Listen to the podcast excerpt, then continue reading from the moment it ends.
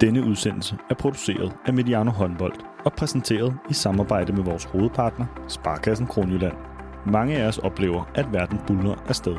Men hos Sparkassen Kronjylland tager de sig tid til det, der tæller. Tid til at gøre sig umage. Det forsøger vi også på Mediano Håndbold. Sammen med Sparkassen Kronjylland tror vi på, at tiden vi investerer gør forskellen. Rigtig god fornøjelse.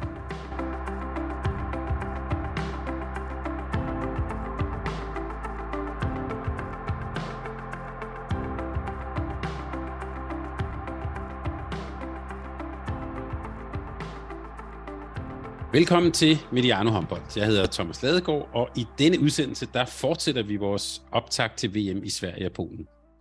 En af de store glæder ved slutrunderne, det er at have et drømmehold, et managerhold på holdet punktum d k. Og en af glæderne ved at være lytter på Mediano Håndbold, det er, at vi som regel prøver at give et nogenlunde kvalificeret input til, hvordan du skal sætte dit V M-hold på holdet punktum d k. Vi har optaget adskillige optagsudsendelser til V M, og dem kan du finde lige her i dit podcast feed, men den udsendelse, du har klikket ind på her, den har et skarpt fokus på, hvordan du får mest mulig succes med dit managerhold under V M.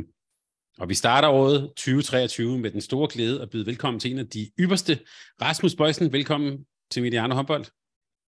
Tusind tak for det, Thomas. Og øh, det er vel stadig på sin plads, det tror jeg godt, man må stadig at sige øh, godt nytår. Er du kommet godt ind i tyve treogtyve og klar til V M? Tak for det, Thomas, og jeg takker lige imod, hedder det jo. Jamen, det synes jeg, jeg er. Altså, nu har jeg lige holdt lidt ferie, lidt skiferie op i Tryssel og noget hjem, og startet lidt på arbejde igen, og har brugt en hulens masse tid på at se en masse testkampe heroppe mod V M, så jeg føler mig relativt godt pakket ind. Jeg havde jo egentlig tænkt på, Rasmus, at vi skulle have mødtes over hos dig, men for at sige det lige ud, vi er travlt. Podcasten skal ud, så vores lyttere kan nå at få sat deres hold inden deadline. Jeg vil sige, jeg har sjældent modtaget så mange henvendelser om, hvornår kommer den der managerhold, hvornår øh, og Bøjsen og så videre, så videre, så videre. Så vi optager her øh, mandag aften, og så lægger vi optagelsen ud så hurtigt som overhovedet muligt øh, derefter. Så det er, vi er gået med farten, og så øh, i det virtuelle her kan der være en lidt ringere lydkvalitet på noget af det. det. Det tror jeg godt, vi kan leve med. Og jeg tror også, at det er på sin plads at lige starte med en advarsel. Fordi øh, øh, før vi lige gik på her, kan vi sige til lytterne, der sendte Rasmus mig en, øh, en besked, hvor der simpelthen bare stod, det bliver langt det her, Thomas. Så nu er I advaret, men det tror jeg også, at, øh, at øh, nogle af dem lytter ned. Jeg tror også, I vil blive belønnet, hvis I holder ud undervejs. Men lad mig bare starte simpelthen knaldhårdt fra start her. Rasmus, hvilken spiller fra Belgien skal man bare have på sit øh, holdet punktum d k? Ja, men jeg ved ikke, om man lige der skal have en. Altså, man kan jo sige, at jeg har jo også brugt lidt tid på at se nogle kampe, og har fået skrevet ned, hvem der tager straffe for de forskellige hold, og det er jo altid vigtigt, men jeg spiller. Det er jo Grolier, tror jeg, han udtales Grolier, øh, som er en venstrefløj, som spiller for Belgien og, og tager straffe, men ellers deres dygtige målmand, Jeff Lettens, tror jeg også kommer til at kunne gøre det rigtig godt i, i managerspillet i nogle af kampene, når de ikke er så hårdt udfordret. Det er måske ikke lige ham, man skal have mod Danmark. Nej, der kan det, det kan vi komme tilbage til. Det er måske det, at man skal have en Emil Jakobsen eller så videre. Men det vender vi tilbage til. Jeg vil lige sige også til en start her, formen er, at øh, vi var faktisk så heldige, at vi fik, har fået tildelt fire gratis guldhold øh, til spillet af holdet punktum d k, og dem giver vi til de rigtig mange lyttere, som har sendt os øh, spørgsmål til den her udsendelse.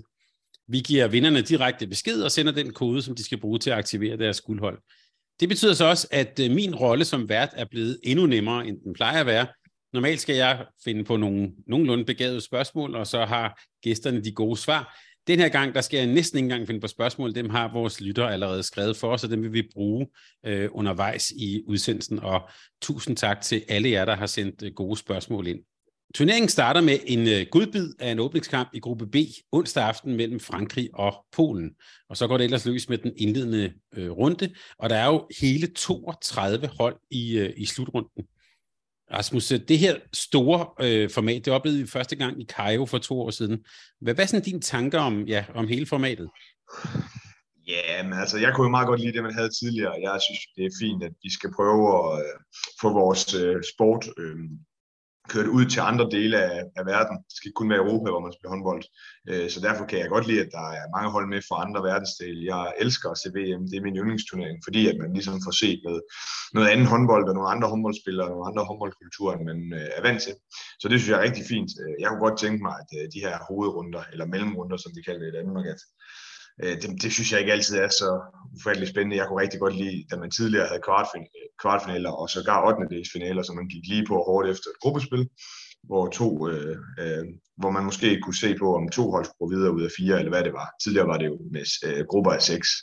Øh, men man kan sige, ud fra et øh, perspektiv, der hedder mandjerspil, så gør det jo i hvert fald også, at man får en, en hel del kampe, hvor man øh, ser nogle rigtig dygtige hold, øh, i særdeleshed fra Europa, møde nogle hold fra ikke Europa, øh, og kan vinde rigtig stort der, så øh, i forhold til udskiftninger, så bliver det bare endnu vigtigere, at der er lidt flere kampe, hvor at, at vi ser nogle hold vinde med rigtig mange mål. Øh, men øh, men øh, nej, jeg synes, det er fedt, at man får set en masse håndboldkultur. Det regner jeg også med, at vi kan gøre den her gang. Øh, så det bliver dejligt, også uden corona. Så. Det kunne jo også lede op til et, et godt... Et, øh, ja, corona gider vi ikke rigtig at snakke om. men... Øh, Men det kan selvfølgelig også gå hen og blive en, en, en, en, en faktor her, i, i, også i managerspillet, men, øh, men skal vi ikke øh, indtil videre sige, at øh, vi har bekymringer, og det kommer sikkert også til at spille noget dagsorden i de første runder, og så håber jeg, at vi glemmer lidt om det igen. Øh, men øh, det her med, med, med formatet og de her sådan, kampe med forskellige styrkeforhold, øh, var du allerede inde på her. Øh, en af vores lyttere, Bertram øh, Løkke Nielsen, øh, spørger lidt til, om det også betyder, at øh, vi ser mere rotation. Han, han, øh, han spørger, vi kender alle til hold som Frankrig og Spanien, som er gode til at udnytte bredden og gøre det vanskeligt for manager på holdet punktum d k. Jeg kunne få til i parentes, Spanien jo øh, kendt for at bytte muldmænd og fløje osv. Så, så, så den der rotation på holdene i forhold til slutrunden, kommer mm. den til at være ja, anderledes i forhold til, til tidligere år? Ja, måske ikke så meget anderledes i forhold til sidste gang, men det er jo blevet langt, langt sværere. Et, fordi vi jo sidste gang havde alt det her med corona, nu skal vi ikke snakke så meget om det, men det kan jo selvfølgelig blive et issue igen. Men da, det man så gjorde, det var jo, at man gjorde sådan, at holdene kunne blive udvidet til, altså vi kørte med de her atten-mandstrupper, hvor man tidligere havde seksten mand, og nu har man atten spillere, man kan skifte øh, fra og til. Og der så vi i hvert fald øh, tidligere øh, nogle hold, nu snakker om Spanien, hvor øh, for eksempel Pelle Stivargas helt sad over en kamp, øh, og det kunne man ikke nå ligesom at, at vide, inden deadline var færdig, og så kunne man stå der. Øh, så det, det er blevet lidt sværere i forhold til, at der er nogle spillere, der gang for gang sidder over. Øh, og hvis man allerede er videre fra en gruppespil og møder en upagtet modstander, så kunne man jo godt tænke i, at nogle af holdene vil spare, også hvis de har lidt småskader eller så videre. Så, så, så det er blevet sværere øh, at, at, at finde ud af det. Og så synes jeg også, at man ser flere og flere af holdene, at der er så stor forskel, at de også er blevet bedre, som, øh, som Bertram er inde på, til at rotere øh, Spanien og Frankrig. Men jeg så også lige for nylig et øh, interview med Gilles Solberg, øh, Sveriges landstræner, der udtalte, at de vil køre med kædeudskiftninger også i løbet af kampene. Så, så det bliver bare sværere at finde ud af, og det tror jeg også, vi kommer ind på lidt senere, men det er jo også derfor, særligt i V M, at man sagtens kan gå ind og kigge på, okay, det er ikke lige nødvendigvis de allerbedste nationer, jeg skal have en spiller fra. Nej, det er måske også fint at kigge på nogle af de nationer, der har en eller to øh, rigtig gode spillere, som har rigtig mange billetter, som skyder meget, øh, og som spiller øh, tæt på fuld tid. Øhm, og selvfølgelig også gå ind og kigge på, hvad for nogle grupper er det, der er svære. Fordi man kan sige, at Danmarks gruppe, for at tage det som eksempel ved den her slutrunde, er jo relativt nem. Danmark har stor mulighed for, hvis de vil, at rotere rigtig meget, øh, mens at man kan kigge på lande som Island, Portugal og Ungarn, som jo er i dygtige hold, men som er i pulje sammen, som det er nødt til at præstere for første fløjt, som måske ikke kan rotere lige så meget. Så det er også lidt at gå ind og kigge på de enkelte hold, og så se, hvad for nogle øh, kampe de står overfor, og derfra, derfra vælge. Og selvfølgelig som altid prøve at holde sig opdateret som, så godt som overhovedet muligt på, øh, hvad de forskellige hold melder ud, hvem har skader og så videre. Det ligger faktisk meget godt i tråd med det, som en anden lytter, nemlig Niels Nedergaard, har spurgt om. Uh, han spørger, hvordan vurderer Bøjsen, at turneringsformatet kan spille en rolle i forhold til, hvilke hold der når langt? Altså, hvor vigtigt er det eksempelvis at have en nem pulje frem for en svær pulje? Og her nævner han, som du var inde på, uh, lige præcis Island, som har en svær pulje, som måske også har en oplagt uh, startsyver. De kommer vel til, også i det indledende, at spille relativt meget? Ja, altså det er jo lidt todelt, men for mig at se, kigger man måske ikke så meget på grupper, det gør man selvfølgelig også, men man kigger i det hele taget på, hvem man parer med i en øh, hovedrunde, øh, fordi det er ligesom det, der bliver vigtigt øh, i forhold til at gå videre.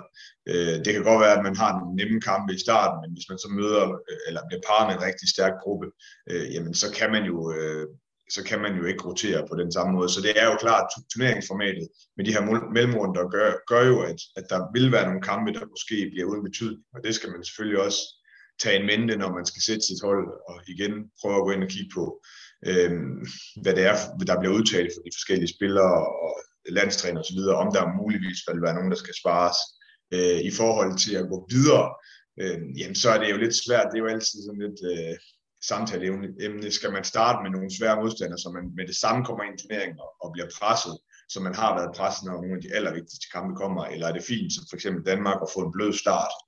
Øhm, der vil jeg sige, der foretrækker jeg, altså jeg vil altid foretrække at have den nemmeste lodtræk, så derfor vil jeg altid foretrække som land at, at, at få så nemme modstandere som overhovedet muligt, og der må jeg så sige, at Danmark har, har haft en rigtig god lodtrækning den her gang, også kvæg, det kom jeg faktisk ikke ind på tidligere, men der er jo kommet endnu flere sådan, jeg vil ikke kalde dem dårligere, men i hvert fald mindre prøvet hold med i den her, også kvæg den krig, der er, hvor man kan sige, Rusland og Hviderusland, Belarus, det er jo kaldt nu, de er jo heller ikke med den her gang, så for eksempel Belgien er oppe i, i anden seedingklag, som Danmark så var så heldig at trække, så det har gjort, at der er endnu flere mindre gode hold med den her gang, så vil vi bare få nogle kampe, hvor et, det er svært at vide, hvem der spiller, men to, der kan blive lavet rigtig mange mål, og, og det kan være rigtig afgørende i forhold til mandespil. Ja, lige for at lave en kobling til øh, nogle af de andre optagsudsendelser, vi har optaget, så kan man måske se Danmarks vej ind som sådan, at man lige så stille bare skruer op for sværhedsgraden øh, he- hele vejen igennem. Øh, og noget, vi også har talt om i, i nogle af de optagsudsendelser, som, som også ligger ude i, i feedet, det er jo, øh, man kan sige, sommerens regelændringer. Altså, her tænker vi jo særligt på det her med den nye, hurtige midte, altså at frekvensen øh, bliver større, at der måske kommer flere mål. Og der skriver vores, øh, vores lytter, øh, Emil øh, Flykke Henriksen, at det ligner en tendens med flere mål, som du også har påpeget på din egen side. Det må være til dig, Rasmus. Øh, og det højst, på grund af de nye, højst sandsynligt på grund af de nye regler med hurtigt opgjorkast. Øh, hvilke overvejelser vil det måske betyde for valget af spillere til ens managerhold?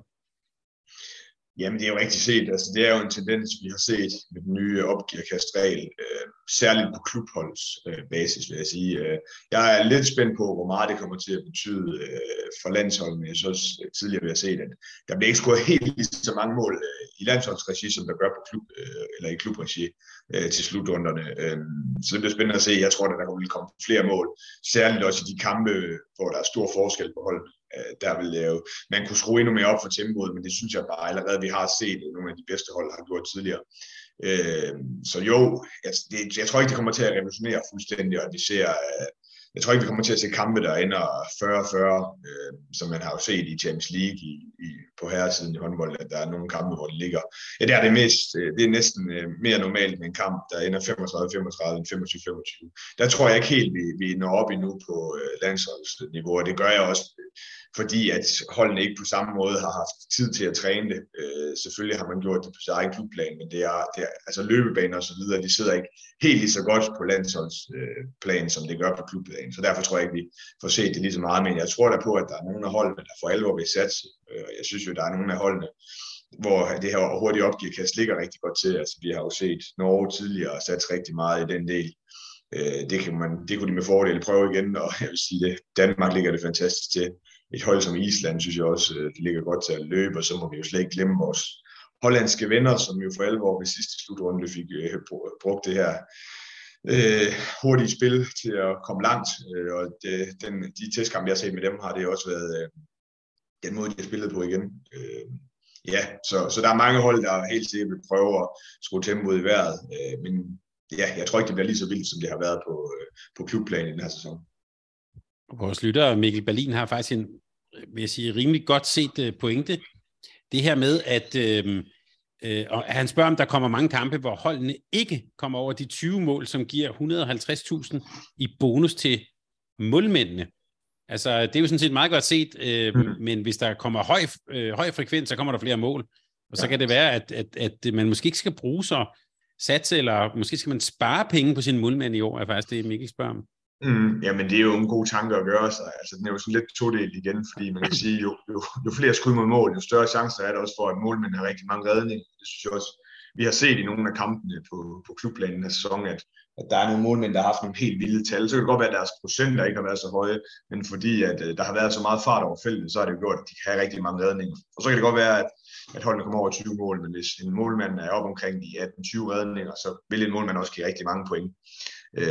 Jeg tror, at der er, altså man kan sige, der er så stor forskel på nogle af holdene, det har vi også set i nogle testkampe. Man kan jo sige, vi så det i hvert fald i Danmarks første testkamp mod Saudi-Arabien, at, at, hvis, at, at nogle af holdene der, de er bare så tilpas dårlige, at, at når de møder nogle af de allerbedste hold, så kan, kan det godt ende med, at de ikke når de tyve mål. Så, så der, der vil være nogle af kampene, hvor man kan gøre sig gode tanker i at satse på en målmand, som eventuelt får rigtig mange redninger, og som jo også ville kunne lukke under tyve mål ind. Men omvendt øh, skal man også bare huske på, jeg kunne forestille mig, at hvis øh, en af de allerbedste hold møder øh, nogle af de allersvageste hold, så vil de også komme til at rotere lidt mere, og så er det ikke sikkert, at målmanden står en hel kamp, eller måske helt bliver sparet. Så øh, det skal man i hvert fald lige have for øje, inden man satser alt for meget på en målmand. Så, så lad os bare lige være benhårde her. Hvem er det, man skal holde øje med? Altså, er de dårligste hold? Er det Uruguay, U S A? Hvem vil du, hvem vil du kigge efter der? Ja, men der er i hvert fald ingen tvivl. Hvis du skulle lave en bund tre.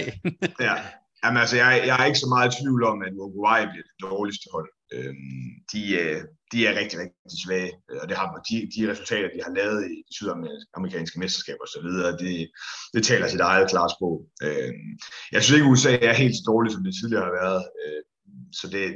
De er lidt bedre, i hvert fald nu på vej, og, og det samme vil jeg sige om Saudi-Arabien, som, som heller ikke ser ret gode ud. Det samme med Iran, som også har været inde i, i lidt af et generationsskifte, men stadig har det okay hold, men, men, men ikke noget, der kommer i nærheden af, af at kunne, kunne klare nogle af de europæiske hold. Så, så der ligger sådan fire fem hold.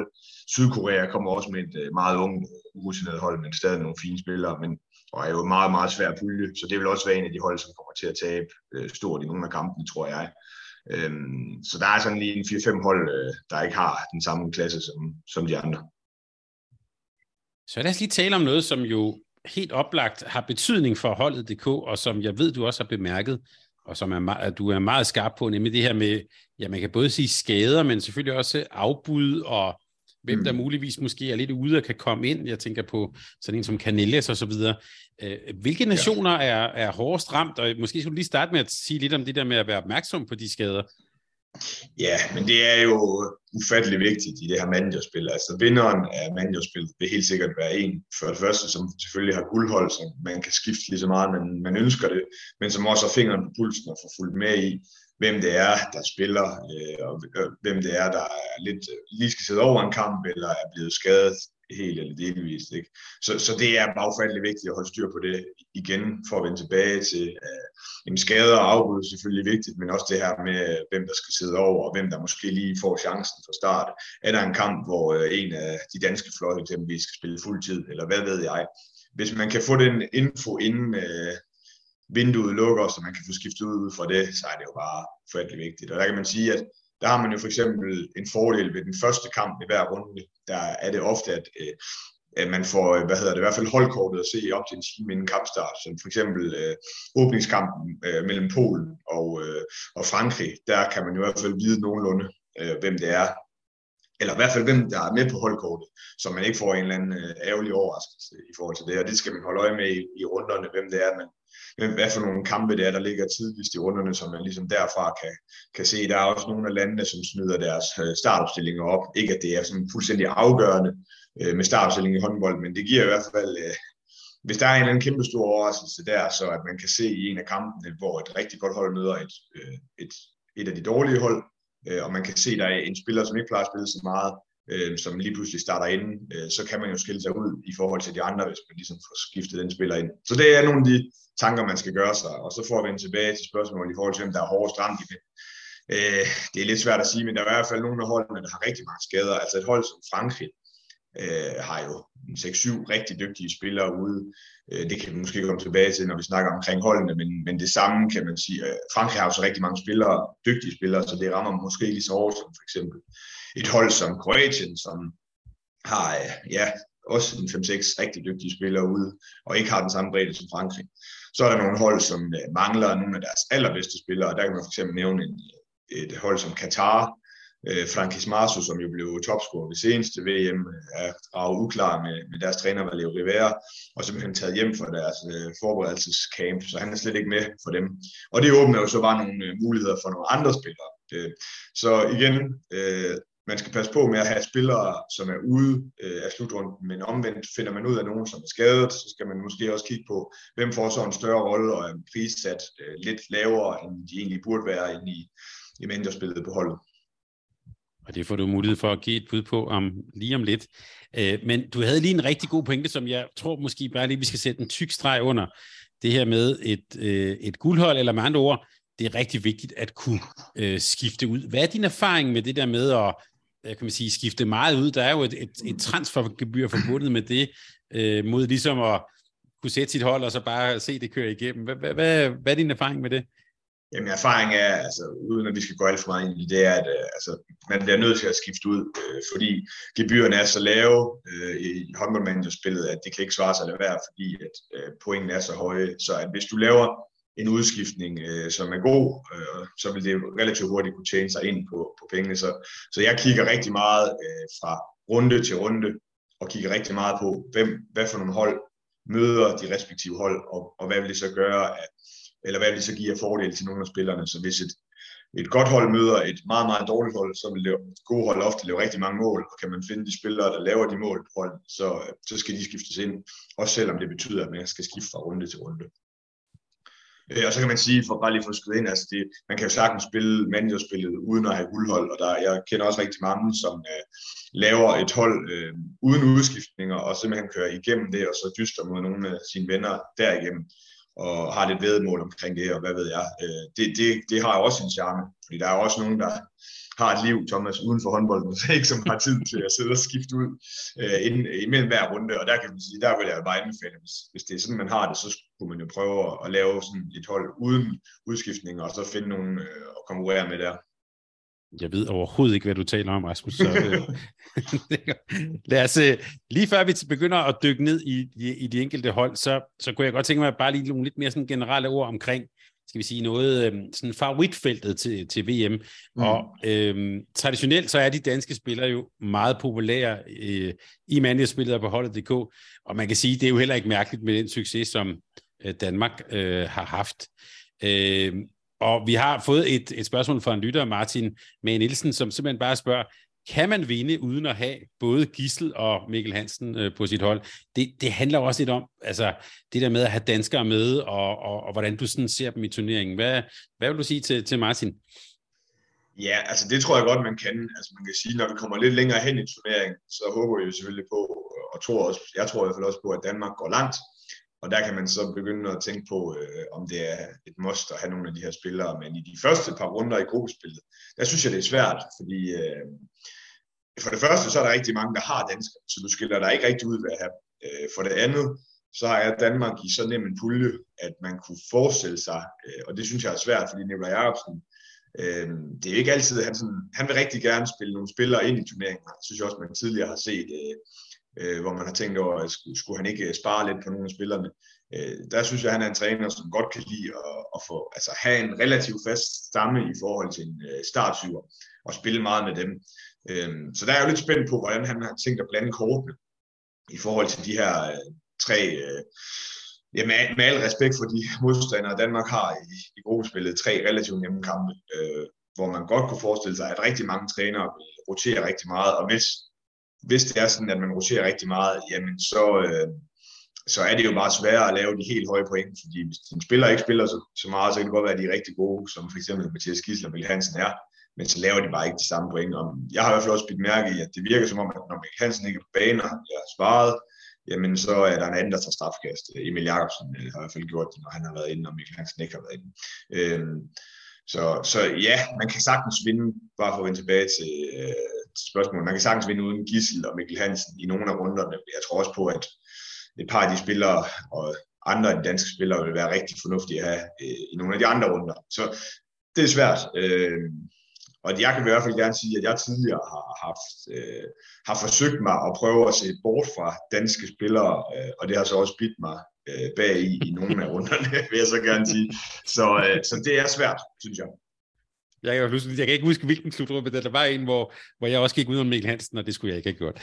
Æm, så, så, så, så til det udmærkede spørgsmål fra, øh, fra Martin, og vi har også Louise Andersen også spurgt om de, de danske spillere, der kan vi bare sige, øh, ja, måske, men øh, det bliver nok i hvert fald en runde, som, øh, øh, som Danmark skal spille. Og god pointe, må ikke, der kommer en kamp, hvor Emil Jakobsen, han fyrer femten mål af sted og får lov at skyde straffekast, og så kan der være en anden, hvor han ikke spiller særlig meget. Så øh, ja, det, øh, det fortæller bare noget om, at det her ikke er, er, er super, super nemt.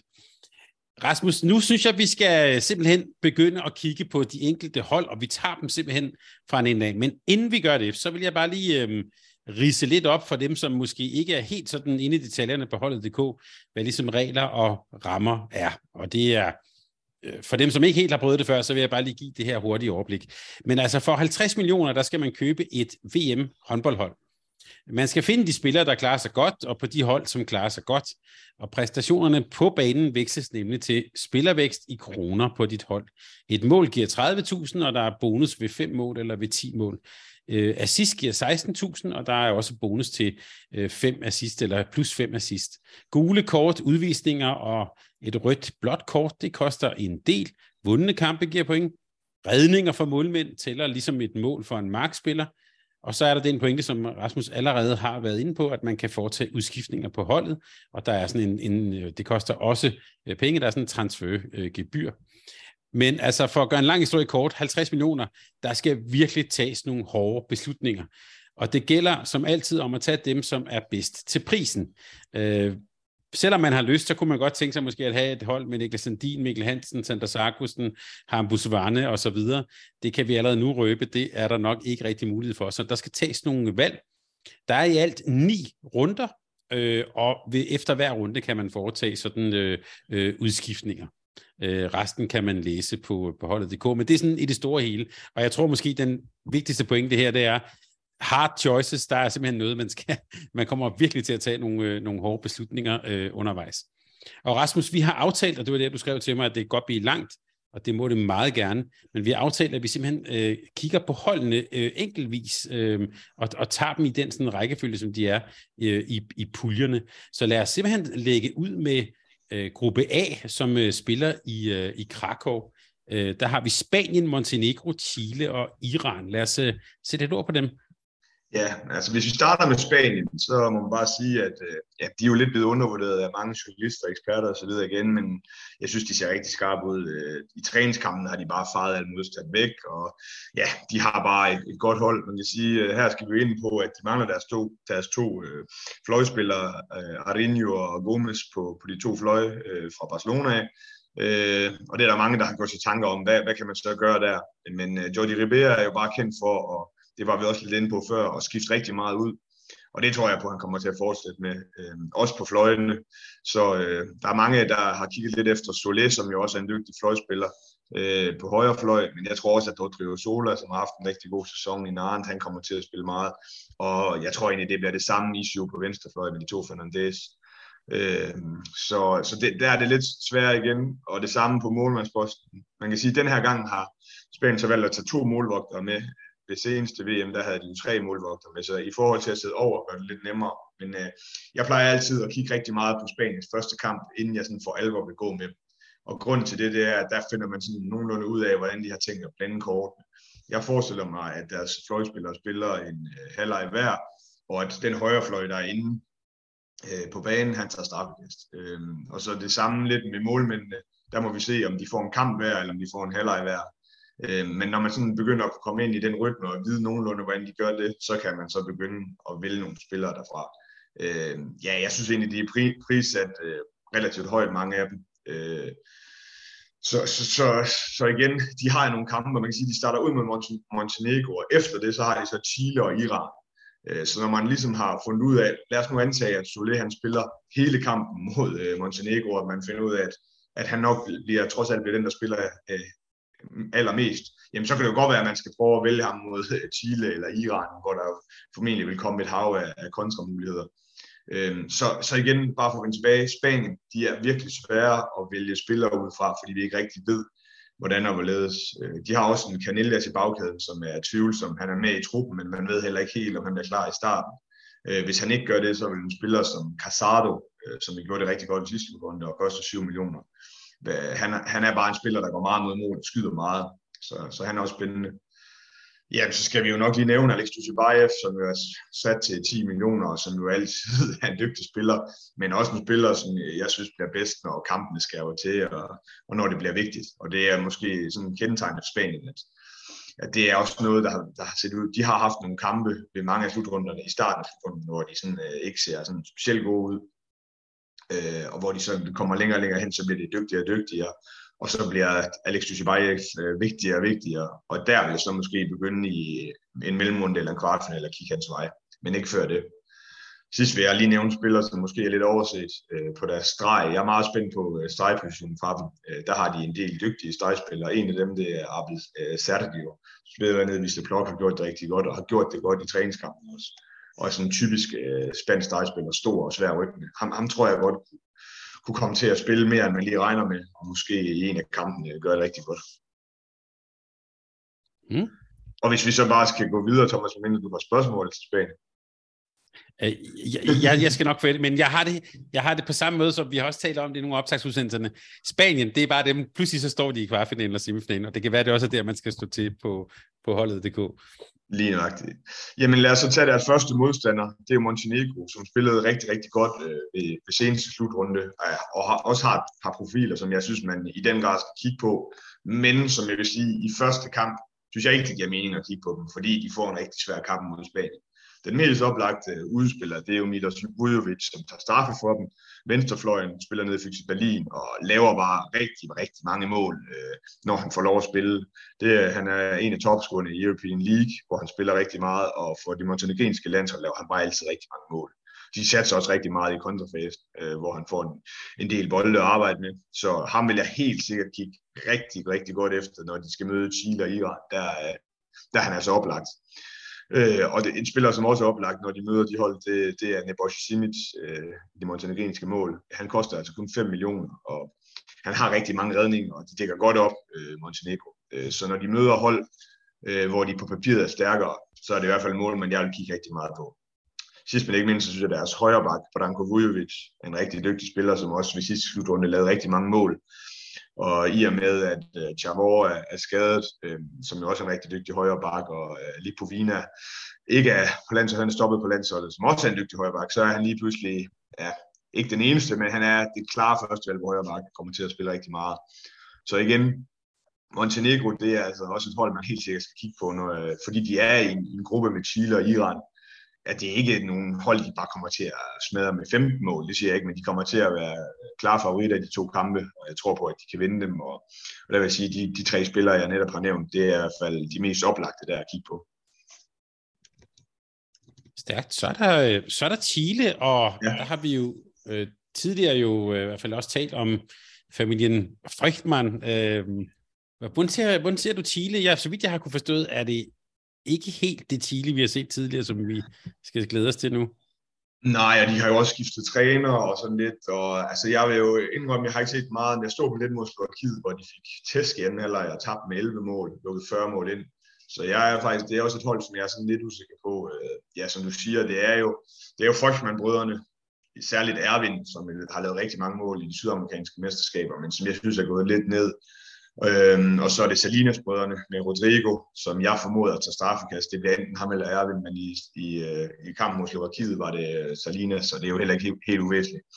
Øh, og så Esteban Salinas, som er hans bror øh, på stregen, som, øh, som jeg tror mod Iran vil han måske også være, kunne kigge til. Men det, jeg synes, der også er kendetegnende med de her spillere fra Chile, det er, at jeg synes, de er prissat lige en anelse højere, end jeg måske havde forventet. Øh, De ligger både Frøchmann, Erwin Frøchmann og Rodrigo Salinas ligger på otte millioner. Og Esteban eh, Salinas ligger på fem komma fem, hvilket også er relativt meget for en stregspiller. Så øh, ja, altså, de møder jo Iran i første kamp, og der kan man sige, der er de jo øh, smalle favoritter, og jeg tror egentlig, de får en okay svær kamp, fordi Iran, som jeg ser det, er, er fysisk lidt overlegne i forhold til dem, så øh, tidligere er det i hvert fald, der har været kampe, hvor især Erwin Frøchmann og Salinas har lavet ti, tolv, femten mål. Det tror jeg ikke helt på den her gang. Men hvis jeg skulle vælge en fra Chile, så var det Rodrigo Salinas.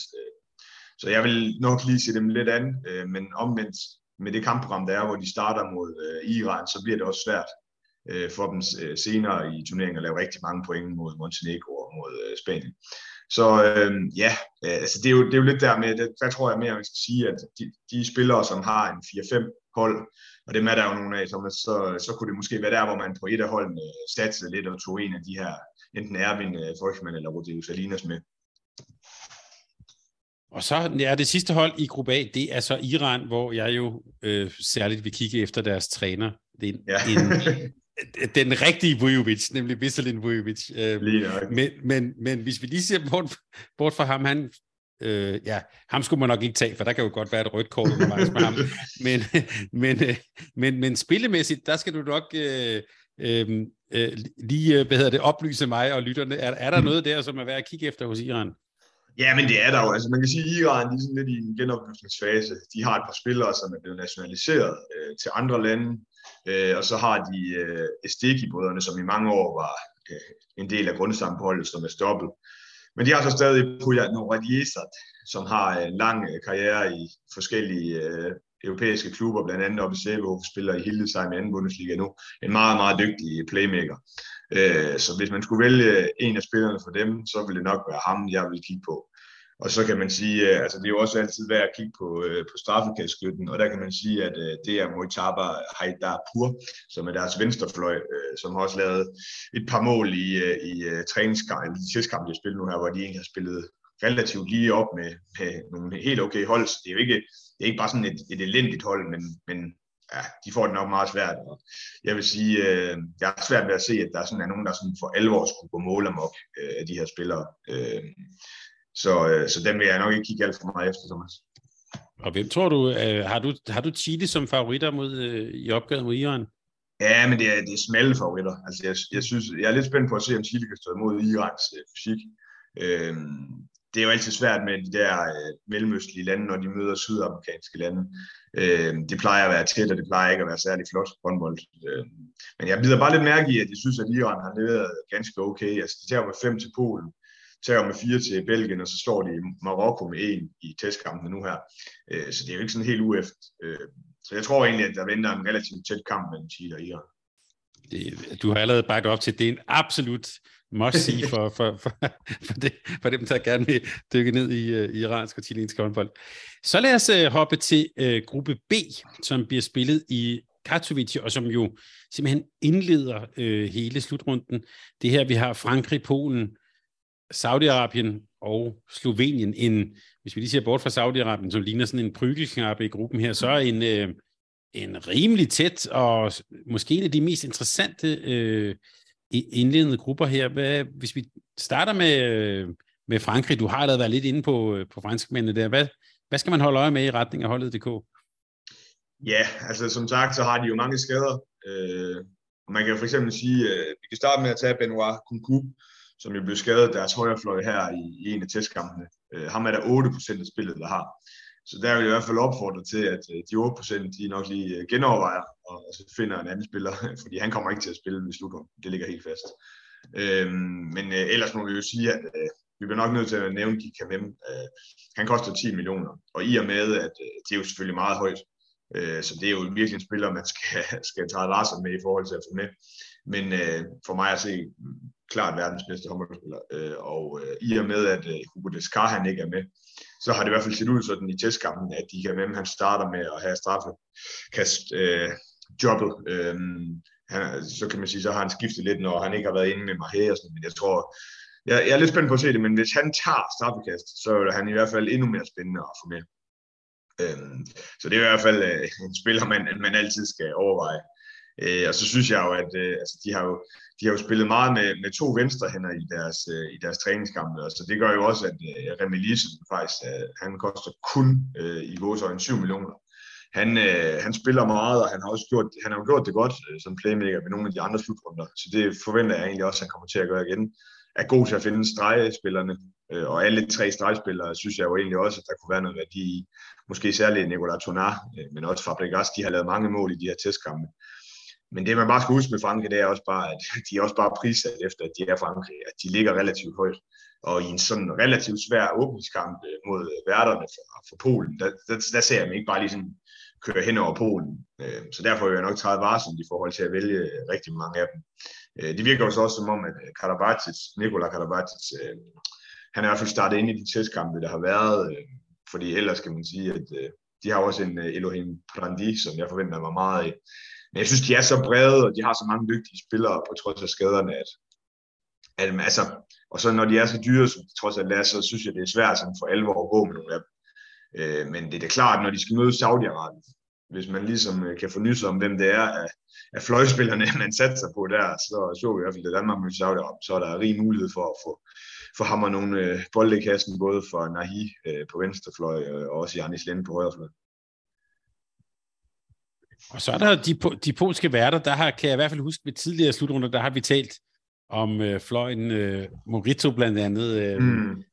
øh, Polen, altså det er jo en, faktisk en stor håndboldnation, som der er ikke så mange, der, og selvom de, og de er på hjemmebane, det er ikke, mm. der er ikke mange, der nævner dem som favoritter, og de har også Sipsak øh, skade der. Ja. Hvad tænker du om Polen? Ja, hvis vi lige skal nævne, eller vende Sipsak, så er det jo også sådan lidt paradoksalt. Han har jo været fuldstændig magisk nede i Paris, og jeg tror, han er, han er, ja, han er vel topscorer i Champions League lige nu, øh, men for det polske hold, der har han jo ikke spillet sådan helt vildt meget, også fordi, at, at øh, landstræneren Rumpel, han vil gerne have tingene til at gå op, i forhold til, at, øh, at Sipsak jo ikke gør sig i, i den defensive del af spillet, så derfor har han jo faktisk ikke spillet ret meget, han spillede ikke ret meget de sidste sekunde, øh, så, så jeg tror egentlig ikke, det betyder så meget. Men de har jo haft lidt problemer med to af deres vigtigste spillere, altså Simon Sitsko, som vi også var inde på ved vores seneste øh, podcast, vi lavede sammen, Thomas slog i hovedet, men han virker til at være klar igen. Altså han, han skal have en stor slutrunde, øh, hvis de sådan for alvor skal, skal komme langt. Øh, og det samme med Oleksniak, deres, deres playmaker, øh, også fra, fra Kielce, som, øh, som har spillet mere og mere i Kielce og gjort det godt. Han er så også, øh, han, det er vist halvtreds halvtreds, om han spiller i, i åbningskamp. Øh, så, så det er jo også lidt ærgerligt for dem, set øh, med de briller på. Altså, der vinder en rigtig svær kamp øh, i første kamp, men Morito er jo den mest oplagte målscorer. Han er jo bare en, en goalgetter. Jeg vil i hvert fald sige, at når Polen skal møde øh, Saudi-Arabien, så synes jeg, der er ham, som er meget, meget, øh, hvad hedder det, et meget, meget godt emne at, at have med i en mente og tage med. Og, og det samme synes jeg egentlig også gør sig gældende omkring Adam Morawski til fem komma fem millioner. Der synes jeg, han er prissat ret lavt i forhold til, at jeg formoder, at han er klart førstevalg og foran Konecki, som så øh, koster seks millioner. Så, øh, så har man også kigge efter, især mod, øh, mod Saudi-Arabien. Så jeg har egentlig okay store forventninger til et fint polsk hold, og med hjemmebane og sådan, så tror jeg godt, at de vil i hvert fald... Altså jeg er overbevist om, de kommer i, i mellemrunden, men jeg tror også godt, de kan drille Frankrig lidt. Jeg tror, de taber, men jeg tror, de driller dem, og så tror jeg, de godt kunne gå hen og slå Slovenien. Så øh, et spændende polsk hold. Også der husker tilbage til den polske målmand, som Smal. Hvordan vurderer du de polske målmænd? Jamen, jeg synes, at Morawski er en rigtig, rigtig dygtig målmand. Særligt ham. Altså, han, øh, han har stået godt nede i Melsum. Øh, særligt her til sidst i slutningen af efterårssæsonen. Øh, Konecki, altså han spiller i Kielce og står på en af de største adresser overhovedet i verden, så ham skal man jo heller ikke kæmpe sig af. Så jeg synes jo egentlig, at altså, der er, jeg står ikke her og siger, at de er top ti i verden. Slet ikke. Jeg synes, de er nogle ganske udmærkede målmænd. Og Morawski har, har virkelig haft store kampe ved slutrunden også, øh, hvor han har lukket fuldstændig ned. Så, øh, så det ser slet ikke så skidt ud på målmandsposten. Og relativt billig, og jeg kan også øh, se her, når jeg, jeg, jeg sidder og følger med her, øh, meget få i spillet, der har øh, en, en polsk målmand. Så der kunne måske godt være en lille edge, hvis man leder efter den. Øh, Saudi-Arabien, skal vi sige noget om dem, Rasmus? Det, vi har jo set dem spille mod Danmark. Er det... Ja, vi skal vel ikke sige så meget andet, at man skal holde øje med, hvad for nogle hold, der møder. Og så kan jeg jo nævne, at deres straffekaststøtte, det er Abdullah Al-Abash. Det er jo altid godt at vide, hvem der skal straffe for dem, men jeg vil sige, det går... jeg tror ikke, det kommer til at spille så meget ind her. Altså, man skal virkelig mangle penge, hvis man skal, bruge, hvis man skal gå ind og tage en saudi, en saudi spiller. Så det, det, det, det er et tegn på, at man er ved at løbe tør. Det er, når der kun kommer ja. Sauder op. Okay, godt. Det, det er modtaget. øh, så er der Slovenien. Øh, og altid, kunne man sige, altid et spændende hold at følge. Vi har jo talt her på kanalen utrolig meget om de her øh, slovenske playmaker, men øh, der er vel også lidt andet på paletten den her gang med Slovenien. Ja, jamen det synes jeg, det, det er et spændende hold, som man, øh, som man har, Sormand. Øhm, jamen det er jo lidt stadig det samme issue med, at de har rigtig mange dygtige små spillere, men mangler lidt øh, noget skud for distancen. Øhm, jeg, jeg synes heller ikke, jeg har været øh, imponeret. Jeg så deres to kampe mod Ungarn, testkampe her, der har jeg ikke været imponeret. det største spørgsmål for mig har egentlig været, hvem der får lov til at straffekast. Det er jo relativt vigtigt i det her spil, og det har de skiftet lidt. Alex Vlar, som jo er, har været en helt åbenbaring i selv i den sæson, har gjort det rigtig godt i Champions League, og er en virkelig spændende spiller. Har gjort det, og har jo spillet meget i, i testkampen, og jeg tror også en spiller, vi kommer til at se spille meget, og har også taget noget straffekast. Men i sidste, eller den seneste testkamp, de spillede, der var det altså Jure Dullenes, som tog straffekastene. Så hvis han gør det, så, så er han jo selvfølgelig spændende, men han er altså også prissat derefter. Jeg synes, at Alex Solar er den sådan mest al, eller den mest spændende bagspiller, de har, til seks komma fem millioner. Jeg tror, han kommer til at få en rigtig god slutrunde, og han er, ja, han er sådan en typisk goalgetter, der skyder rigtig meget og går på, mod, går på mål. Men jeg er også spændt på, hvordan de får blandet kortene, fordi som vi var inde på, de har mange dygtige spillere, og en af dem, vi sådan bliver nødt til at nævne der, det er også øh, den unge Domen Marguc. Han koster fire komma fem. Det kan man så synes om, hvad man vil, men det, der er sådan lidt spændende med ham, det er jo så, at han er, jeg ved ikke, hvorfor man holdet har skrevet ham på som stregspiller. Og hvis der er noget, han ikke er, så er det jo stregspiller. Man kan sige, at skulle han få en, en okay stor rolle offensivt, så er det jo bare en spiller, der lige pludselig kan, kan lave nogle assister og sådan noget, som andre stregspillere ikke gør. Og til fire komma fem millioner, der synes jeg i hvert fald, at han virker et meget, meget spændende valg øh, på stregpositionen. Øhm, så, så, så det vil jeg næsten sige, det er sådan det mest, øh, det mest spændende. Og så må man jo bare nævne igen, altså Slovenien, øh, når de skal møde Saudi-Arabien, så har de jo nogle fløjspillere, som også formentlig kan komme til at lave rigtig mange mål. Og der tænker jeg måske særligt på Blasians, øh, den dygtige højrefløj, at øh, ham skal man i hvert fald holde øje med. Så der, igen kan det være sådan en kamp, hvor han måske slet ikke spiller, og så er det Domen øh, Novak, som måske kommer til at spille. Så er han jo også et godt valg, men øh, spiller, øh, spiller Blasians mod, øh, mod Saudi-Arabien, ja, så er han i hvert fald et oplagt valg til at, til at lave rigtig mange mål. Domen Markuc som stregspiller, det vil jeg bare ja. sige, det er det, man på svensk vil sige, en god spawning. Øh, godt set, Rasmus. Øh, han, er, han, er hermed, han er hermed noteret. Godt, det var, det var gruppe B. Så lad os, nu tager vi en, en tur til Sverige, og øh, først skal vi måske have den ene gruppe, som er måske den, den med den absolut største sådan, favorit, og bagefter en af de måske mest, eller mere lige grupper, men gruppe C spilles i Göteborg. Der har vi Sverige, Brasilien, Kap Verde og Uruguay. Øhm, og man, vi kan vel godt tillade sig at sige svenskerne med, som en kæmpe favorit i, de, i, den her, i den her gruppe. Hvilke svenskere skal man, øh, skal man kigge efter, Rasmus? Ja, men jeg tror, jeg startede med at fik nævnt, at øh, Glenn Solberg har udtalt, at han kommer til at skifte, så hver femtende minut, der skifter han kæde. Det er i hvert fald det, der er planlagt. Det gør jo selvfølgelig, at det bliver, bliver noget sværere at finde de der spillere, som spiller fuld tid. Det kan jo ikke lade sig gøre.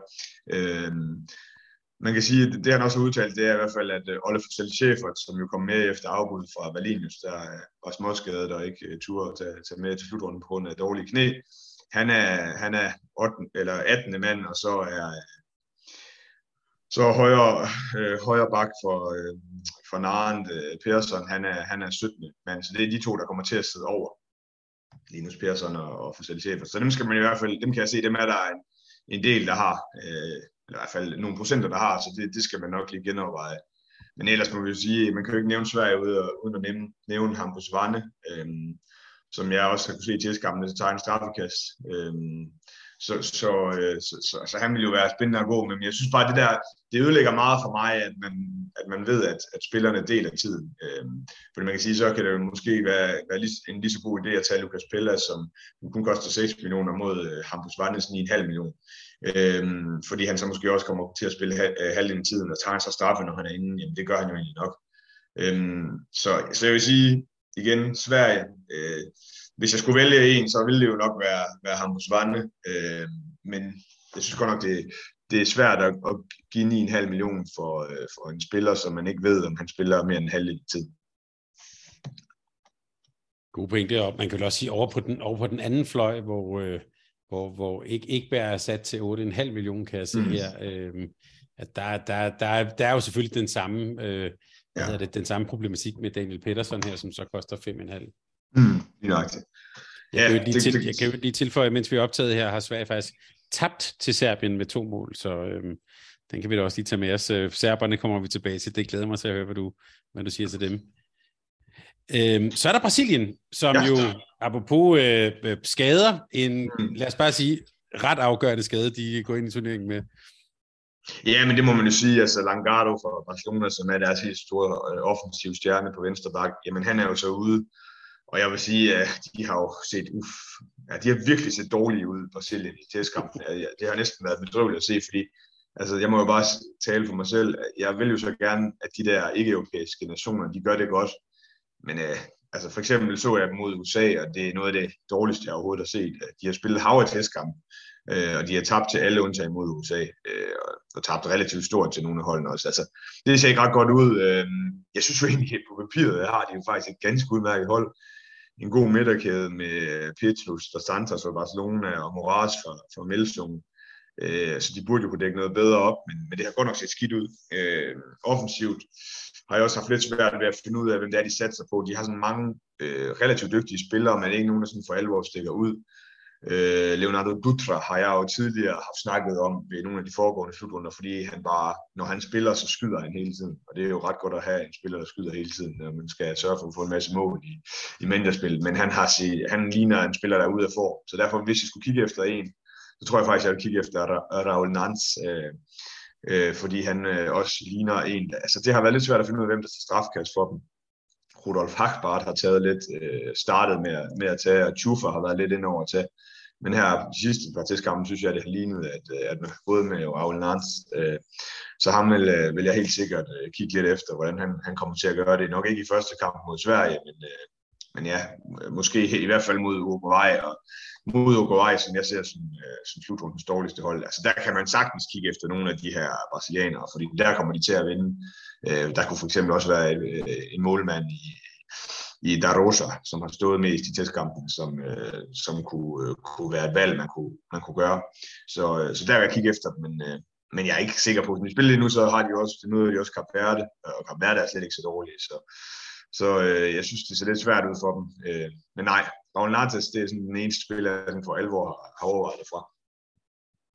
Jamen, så lad os da bruge det som afsæt til simpelthen at tale om Kap Verde, og jeg er lidt spændt på, at det er et af de steder, hvor, øh, hvor der kan være et rigtigt fund at gøre. Ja, men det tror jeg egentlig godt, der kan. Altså, jeg vil jo bare sige, at jeg synes, at Kap Verde, jeg, jeg glæder mig jo simpelthen sådan til at se den seneste slutrunde, hvor de så røg ind i det her corona-helvede, spillede første kamp mod Ungarn med, hvad var det, elleve eller tolv spillere, øh, og så måtte de jo simpelthen melde afbud derefter, fordi de kunne stille hold på grund af corona, det synes jeg var så ærgerligt i deres første V M. Så tog de da i den grad øh, revanche til de afrikanske mesterskaber, hvor de øh, vandt sølv, det var jo fuldstændig fantastisk, øh, og deres klart bedste placering nogensinde. Øh, jamen, de er jo bygget op om, øh, om det. Altså, de er jo en, en tidligere portugisisk koloni, og mange af deres spillere spiller også i, i Portugal. Øh, jeg synes, de har mange, mange dygtige spillere. Øh, altså, hvis man skal nævne en, så er det nok Leandro Semedo, som er deres øh, anfører, og som var øh, på All-Star-holdet ved de afrikanske mesterskaber, og som laver en hel del mål. Øh, og han koster fem millioner. Øh, der er så også otte procent af, der har ham. Så det er ikke sådan, at man bare kan skille sig fuldstændig ud ved at tage ham. Øh, men en anden, som der ikke er ret mange, der har, som jeg synes jo er lidt spændende, især i kampen mod Uruguay, det er Bruno Landim, øh, som både spiller i bagkæden og også spiller lidt ud på fløjen, men som tager straffekast. Øh, så så at han, han koster fire komma fem millioner, det er jo relativt billigt. Og grund til, at jeg siger mod Uruguay, det er jo så også fordi, at jeg forestiller mig, at, at de laver en hel del mål og får en hel del straffekast mod øh, Uruguay. En anden spiller, øh, det er jo så deres målmand, øh, som spiller mest, Edmilson Gonçalves. Øh, har man så også femten procent, der har, men, men øh, igen, når, når Brasilien, øh, undskyld, når Kap Verde møder Uruguay, så er det igen en spiller, jeg vil kigge rigtig meget på. Og så den sidste spiller, jeg vil øh, nævne, det er Paulo Moreno. Øh, rigtig dygtig stregspiller, øh, som øh, har lavet rigtig mange mål også i, i, deres, øh, i deres testkampe. Øhm, og fire millioner for, altså for en stregspiller, det er helt fair, synes jeg. Så, så ham vil jeg også øh, overveje rigtig meget. Øhm, så det er sådan, ligesom de spillere, der for alvor sådan, øh, giver mening for mig at kigge på, når vi, når vi snakker øh, når vi snakker Kap Verde. Bruno Landim i den første kamp mod Uruguay, det øh, synes jeg ikke er noget er dårligt bud til fire komma fem millioner. Det får jo godt set, Rasmus. Og så Uruguay, skal vi bare hoppe hen over dem?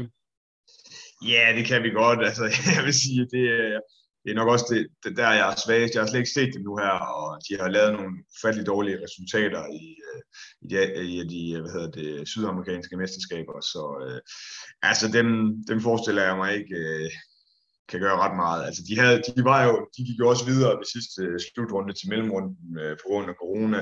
Så var de lige pludselig med der, og der havde de øh, Cantillo, øh, deres øh, højrebak, øh, som koster fem komma fem millioner. Han lavede otte mål øh, mod Spanien og seks mål mod Polen. Så det, altså, han kan jo godt spille håndboldspiller ned i, i, i Spanien, og, og en helt udmærket spiller. Øhm, men altså, jeg tror ikke...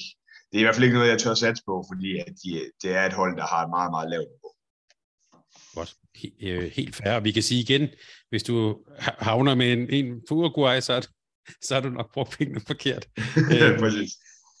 Så, øhm, så nærmer vi os snart halvdelen af, af grupperne. Vi skal nemlig nu tale om øh, gruppe D, som bliver spillet i svenske øh, Kristianstad, og det er jo i hvert fald sådan umiddelbart en af de mest interessante puljer måske, med Island, som jo rigtig mange øh, forventer så meget af, Portugal, Ungarn og Sydkorea, en meget, meget spændende pulje. Øhm, de her islændinge, og vi var også inde på det i nogle af de indledende spørgsmål, øh, en fantastisk sådan øh, startsyver, de kommer med, også selvom de tager, for, de tager for mange skridt, men det er jo ikke ja, en del hold, af holdet punktum d k. Øh, det ved jeg, at din kæphest. Øh, men, ja. men islændinge, der er vel også et par deciderede goalgetter på det hold. Ja, det må man sige. Altså, man må jo sige, hvis man skal nævne en, så er det jo egentlig Magnus, som jo... Det ser ud, som om han fortsætter at straffe, selvom de har rigtig mange spillere, der er dygtige i den, i den disciplin. Så vil jeg sige, ti komma fem millioner, det er også rigtig mange penge, men ej, jeg vil sige, han er, han er en af de spillere, der selvfølgelig er svært at se udenom. Han laver rigtig mange mål. Ja, og så kan man jo tage, man kan jo næsten tage hele deres startopstilling, ikke? Altså, Bjarke Maelison på, på venstre fløj, vil jeg kigge rigtig meget på, når de skal møde Sydkorea. Og omvendt på den anden fløj, Sigvaldi uh, Gudjonsson, uh, når de skal møde Sydkorea, fordi jeg tror på, at de kan lave rigtig mange uh, kontramål. Uh, så må man sige, at Gisle Christiansen, den uh, halvsæson, han har spillet nede i Magdeburg, uh, det, det kan godt være, at han tager fire skridt hver gang, men når han får lov til det, så kan det godt forstå, at han gør det. Og han, laver, han, er, han går mod mål, lad mig sige det sådan. Uh, så, så han er bestemt også en spiller, man, man skal overveje.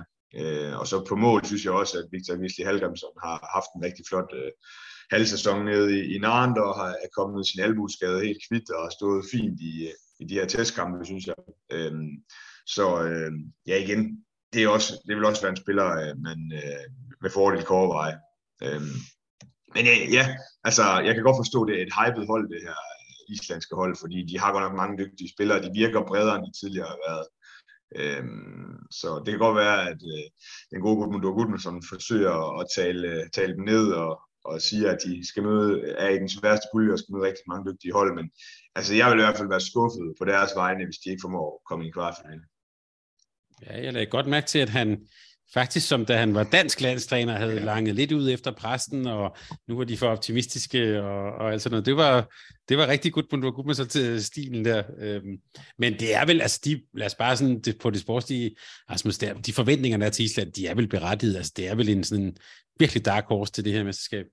Jo, jo, det er bestemt, og altså, man kan jo se, at i det seneste mesterskab, der var det jo kun ifølge dem Danmarks skyld, at de ikke gik videre øh, og smadrede Frankrig og så videre, ikke? Så, så de er jo de er rigtig dygtige, øh, og dengang var de jo også hårdt, hårdt ramt af corona.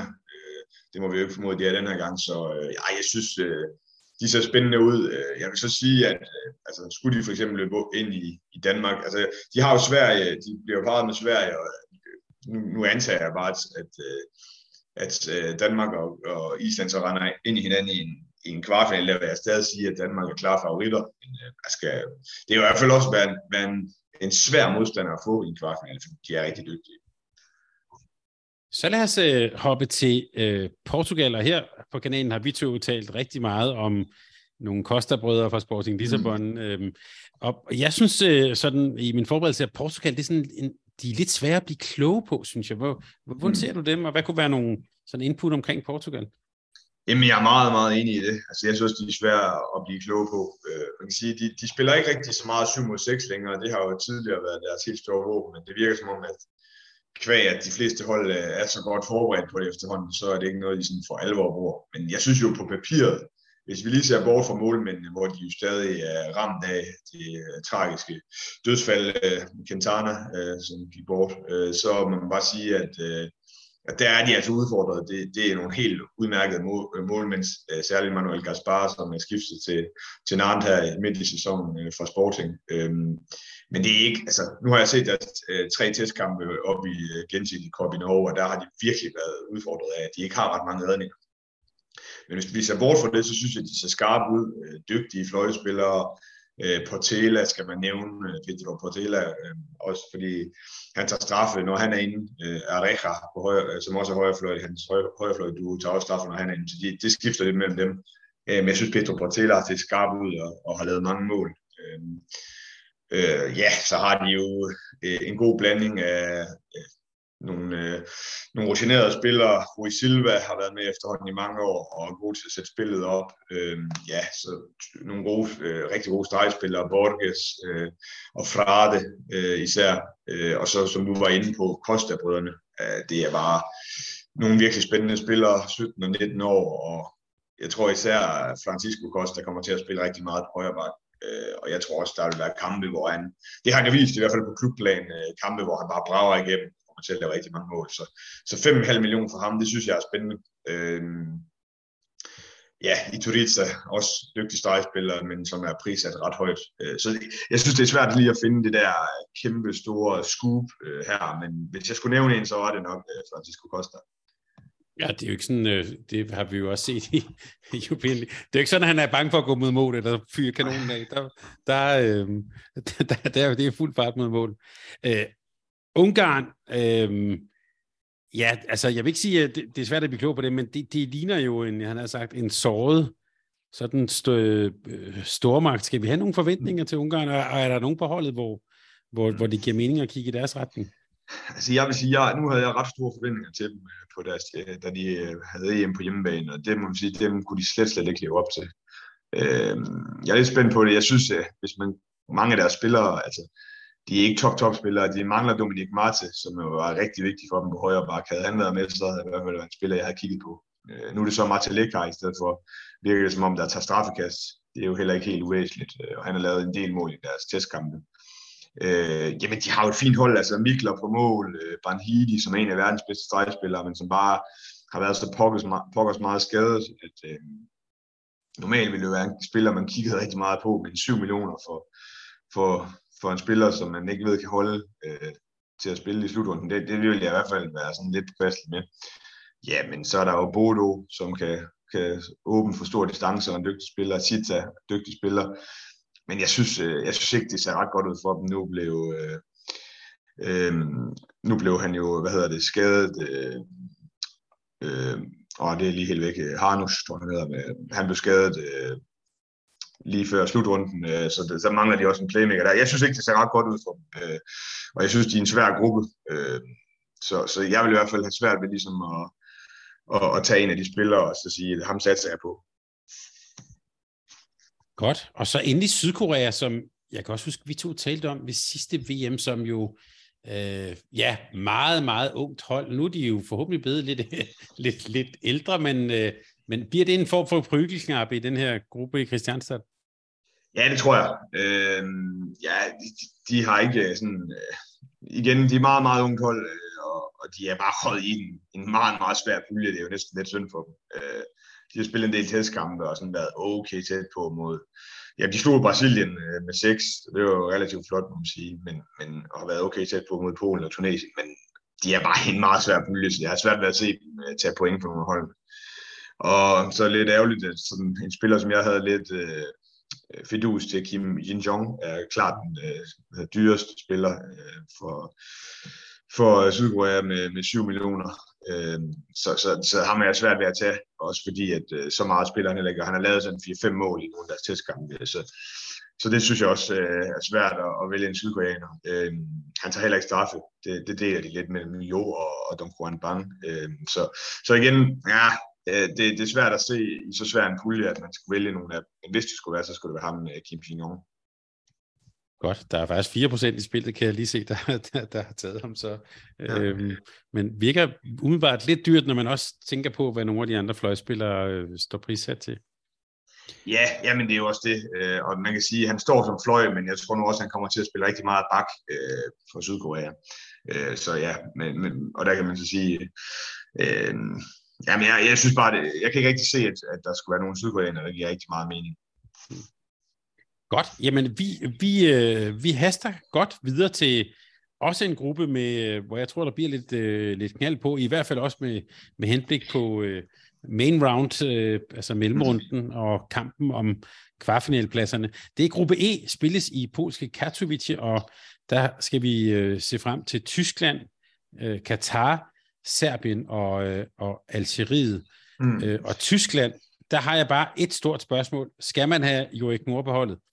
Jamen det synes jeg jo. Det ville være en af mine store pointer. Altså, man kan sige nu, at han, han er prissat til otte millioner, hvilket man også må sige at være relativt meget. Altså, det er jo sådan en spiller, man kunne måske håbe på, at de ikke havde forstået ind på holdet. Det går, at hans rolle vil blive rigtig stor. Jeg er jo glad for, at han er med.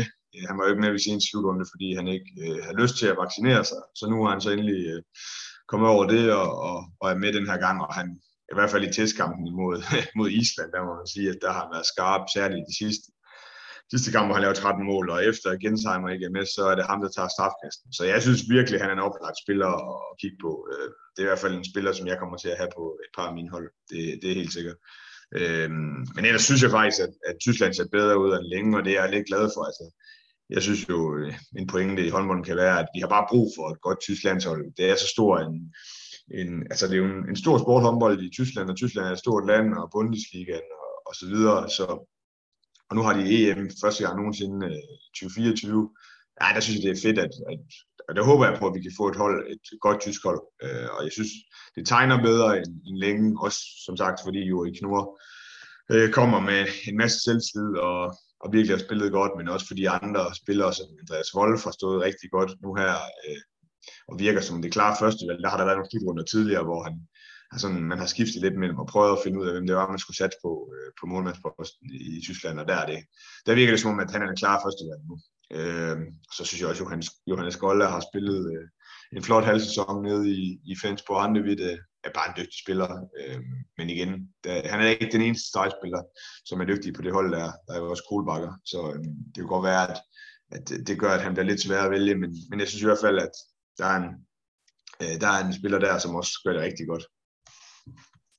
En, øh, en spiller, som du har, som vi har talt om, når vi har talt om Bundesliga i vores øh, månedlige program om international håndbold, er jo Patrick Grøtski. Og der har jeg i hvert fald øh, hæftet mig ved, at du sagde, at han er ligesom tilbage på sit niveau mm.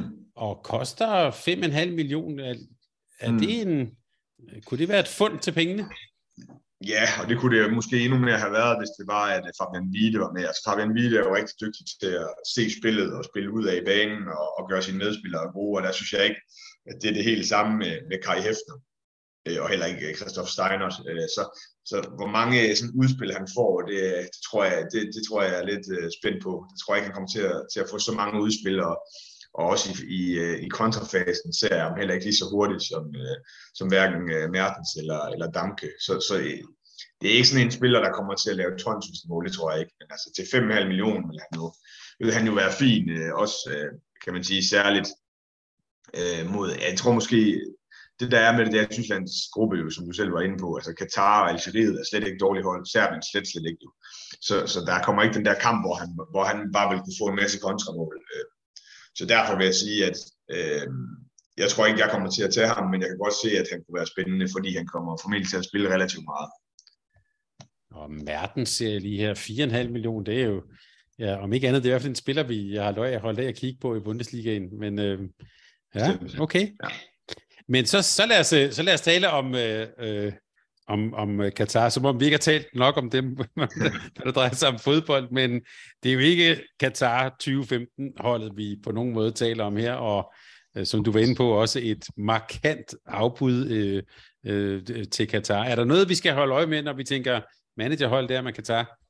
Ja, altså først og fremmest, som sagt, Marso ude øh, på grund af afbud, og så har der været stor øh, spekulation i forhold til Carposo, som slog sit øh, fod i en øh, testkamp mod Montenegro, og han skulle klare at lege, fordi jeg synes faktisk, han er spændende. Altså, nu så vi jo netop Marso for alvor gå mål om op, da Carposo havde noget havde en skade i starten af slutrunden sidste gang, øh, og, og der kom Marso bare ind og var fremragende. Så man kan sige, skulle det være det samme nu, hvor Capose bakker målerne, og han har også i første kamp, øh, testkamp mod Montenegro, så mener han lavede øh, ni mål. Øh, så det er jo også en spiller, der, der kommer til at få en kæmpe stor rolle øh, på det her hold, så derfor vil jeg i hvert fald holde øje med ham. Jeg tror ikke, jeg vil starte med at tage ham, da de starter ud øh, mod tyskerne, og han formentlig får en svær kamp der, men, men altså skulle man lige pludselig komme ind og se, at han bare altså virkelig har slutrunden, og det har han jo haft tidligere øh, i to tusind og femten, så, så må man jo bare sige, så er han i hvert fald en spiller, som, som er meget, meget dygtig øh, fra distancen, og som bare bliver vanvittigt vigtig for Qatar. Øh, så må man også sige, at øh, Ahmad Madadi, øh, som der tager deres øh, straffekast, øh, som kun står til fem millioner, ham, ham synes jeg egentlig også godt, der kunne være noget værdi i, øh, måske når de møder Algeriet. Øhm, og så Youssef Ben Ali er jo en meget, meget dygtig stregspiller, som også har lavet rigtig mange mål for øh, tidligere. Jeg er bare i tvivl om, når Martin ikke er der til at fodre ham, hvor meget øh, han så får ligesom at arbejde med. Men det er i hvert fald også en meget, meget dygtig spiller. Så jeg tror ikke, man skal tage fejl af Qatar. Altså, det er jo et helt, det er et ganske fint hold med spillere, som spiller nede i, øh, i, øh, i Qatar, som jo ikke er en dårlig liga og bliver... Ja, har, har også for, for, øh, det, der også er deres fordel jo ofte, det er jo, at de har rigtig mange samlingsdage. Så, øh, så det er ikke et dårligt hold, det her. Og de har også tidligere øh, overrasket rigtig meget øh, ved slutrunder. Så, så jeg ser det bare ikke lige ske den her gang, også især fordi Marso er ude, og det tror jeg ikke på. Altså, det skete jo lige op til deres øh, testkamp og lige op til slutrunden, så det er ikke noget, de sådan for alvor har kunnet nå at, at implementere, at han ikke lige pludselig er der. Øh, men øh, Capote, det er nok øh, det mest oplagte valg der, øh, hvis man skulle kigge efter en. Og de fem procent, der har valgt Marso, vil vi bare sige, få, ja. øh, det går, at de skal foretage en form for udskiftning der. Ja, det tænker jeg. Serberne. Øh, ja. Vi kan sige til lytterne, at øh, vi i vores store optagsudsendelse med øh, øh, Fredin, med Søren Larsen og med Nikolaj Krikau, talte vi faktisk en del om Serbien, som jeg ved ikke, om man kan sige en dark horse, men det er i hvert fald et, et, et hold, der er one to watch, vil vi sige. Øh, de ser gode ud. Er der også nogle af dem, som ser gode ud, når vi taler holdet punktum d k? Jamen, jeg er jo meget enig med de tre her i så fald, fordi jeg synes virkelig, de er spændende. Det er en af dem, jeg har allermest fidus til ved den her slutrunde. Øh, hvis vi kigger på det hold, så har de jo bare alt det, der skal til for ligesom at, at levere godt. De har to øh, fremragende målmænd i Milosavljev, som godt nok har været skadet lidt op til slutrunden. Og så Chupada, som har stået rigtig godt i, i testkampen. Øh, de har nogle rigtig dygtige stregspillere. Marsenic, øh, Peshmalbek, to fremragende stregspillere. Så synes jeg også, de har gode fløje, og de har også øh, nogle øh, med x-faktor i bagkæden, især Lazar Kukic og, og, og Petar Jordic. Øh, så der er egentlig mange, man kan vælge imellem. Øh, og det er også sådan lidt svært i forhold til straffekast, men jeg tror altså, at jeg, jeg synes, at Nemanja Ilic, Øh, som jo, det er jo lidt sjovt, han spiller jo sammen med sin bror på venstre, Nemanja Ilic, men det er jo Nemanja, der er førstevalg og er den dygtigste af de to, øh, og jeg tror altså, han kommer til at straffe os, så til fire millioner for en, øh, en serbisk venstrefløj, øh, hvor jeg tror, at Serbien kommer til at gøre det rigtig godt, og hvor de øh, derudover starter med Algeriet. Altså det, det er i hvert fald en spiller, jeg har overvejet rigtig meget at tage med. Øh, Men så, og så synes jeg, at Lazar Kukic, altså fem komma fem millioner for ham, som laver en hel del mål, øh, men også er dygtig til at finde sine stregspillere og sine medspillere, og kommer til at få en del assist også i kampene. Jeg vil sige, hvis man, hvis man mangler lidt penge, fordi man har brugt rigtig mange penge på nogle af de mest dyre bagspillere, så er han i hvert fald også en af dem, som øh, man med fordel kan kigge lidt på. Øhm, I stedet i hvert fald for, for Uruguay, ja. Ja, lige præcis, ja. Så det, det er de to mest oplagte, øh, og så må jeg sige, altså Petar Jordic, øh, han har også bare de der dage, hvor han bare brænder den fuldstændig af, øh, så, så, og, og han kommer også til at spille meget, altså både, både Jordic og Kukic, de kommer altså til at bære meget af læsset, tror jeg. Men lige, lige en, måske en lidt generel pointe, der kan vi bruge øh, Marsenic fra, fra, fra Füchse Berlin som måske sådan et, et afsæt til det. Øh, når jeg har set ham i Bundesligaen, vi så ham også mod Skanderborg Aarhus her.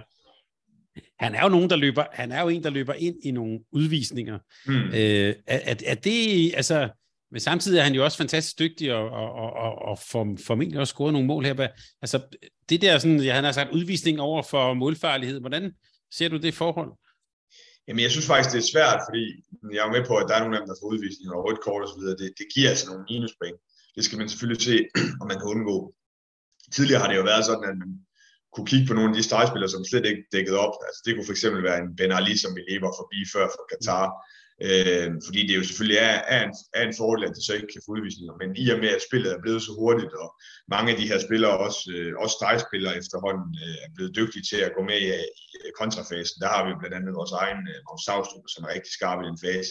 Så synes jeg bare, det er vigtigt at have spillere, der, der er med i forsvaret. Øh, Vi ser jo også, at mange af, af, af de små playmakers, som spiller, så bliver de smidt ud på en venstre fløj. Og, det, øh, og der er det bare en fordel at have dem til at dække ud på venstre fløj, hvis de slet ikke er med, fordi de så kan løbe med i kontrafasen. Det synes jeg er, er mere væsentligt, end at kigge så meget på udvisninger. Fordi jo, der vil komme nogle udvisninger, men, men det er svært at finde stregspillere, som slet ikke får udvisninger. Så skal de slet ikke dække op, og så mister de deres mulighed for at gå med i kontrafasen. Godt. Til sidst i, i gruppe E her, øh, Algeriet, jeg, jeg får lige sådan en minde frem om sidste V M-slutrunde, der ved jeg, at vi begge to var helt oppe at ringe over. Det var Algeriet Marokko, var det ikke det? Jo, det er nøjagtigt. Ja. Altså fantastisk opgør, nordafrikansk opgør. Men, ja. men, Alger, men Algeriet den her gang, er der, er der, er, det er måske også det, ja, det hold, der, der kommer til at få nogle tæv i den her gruppe her, men er der noget, vi skal holde øje med hos dem?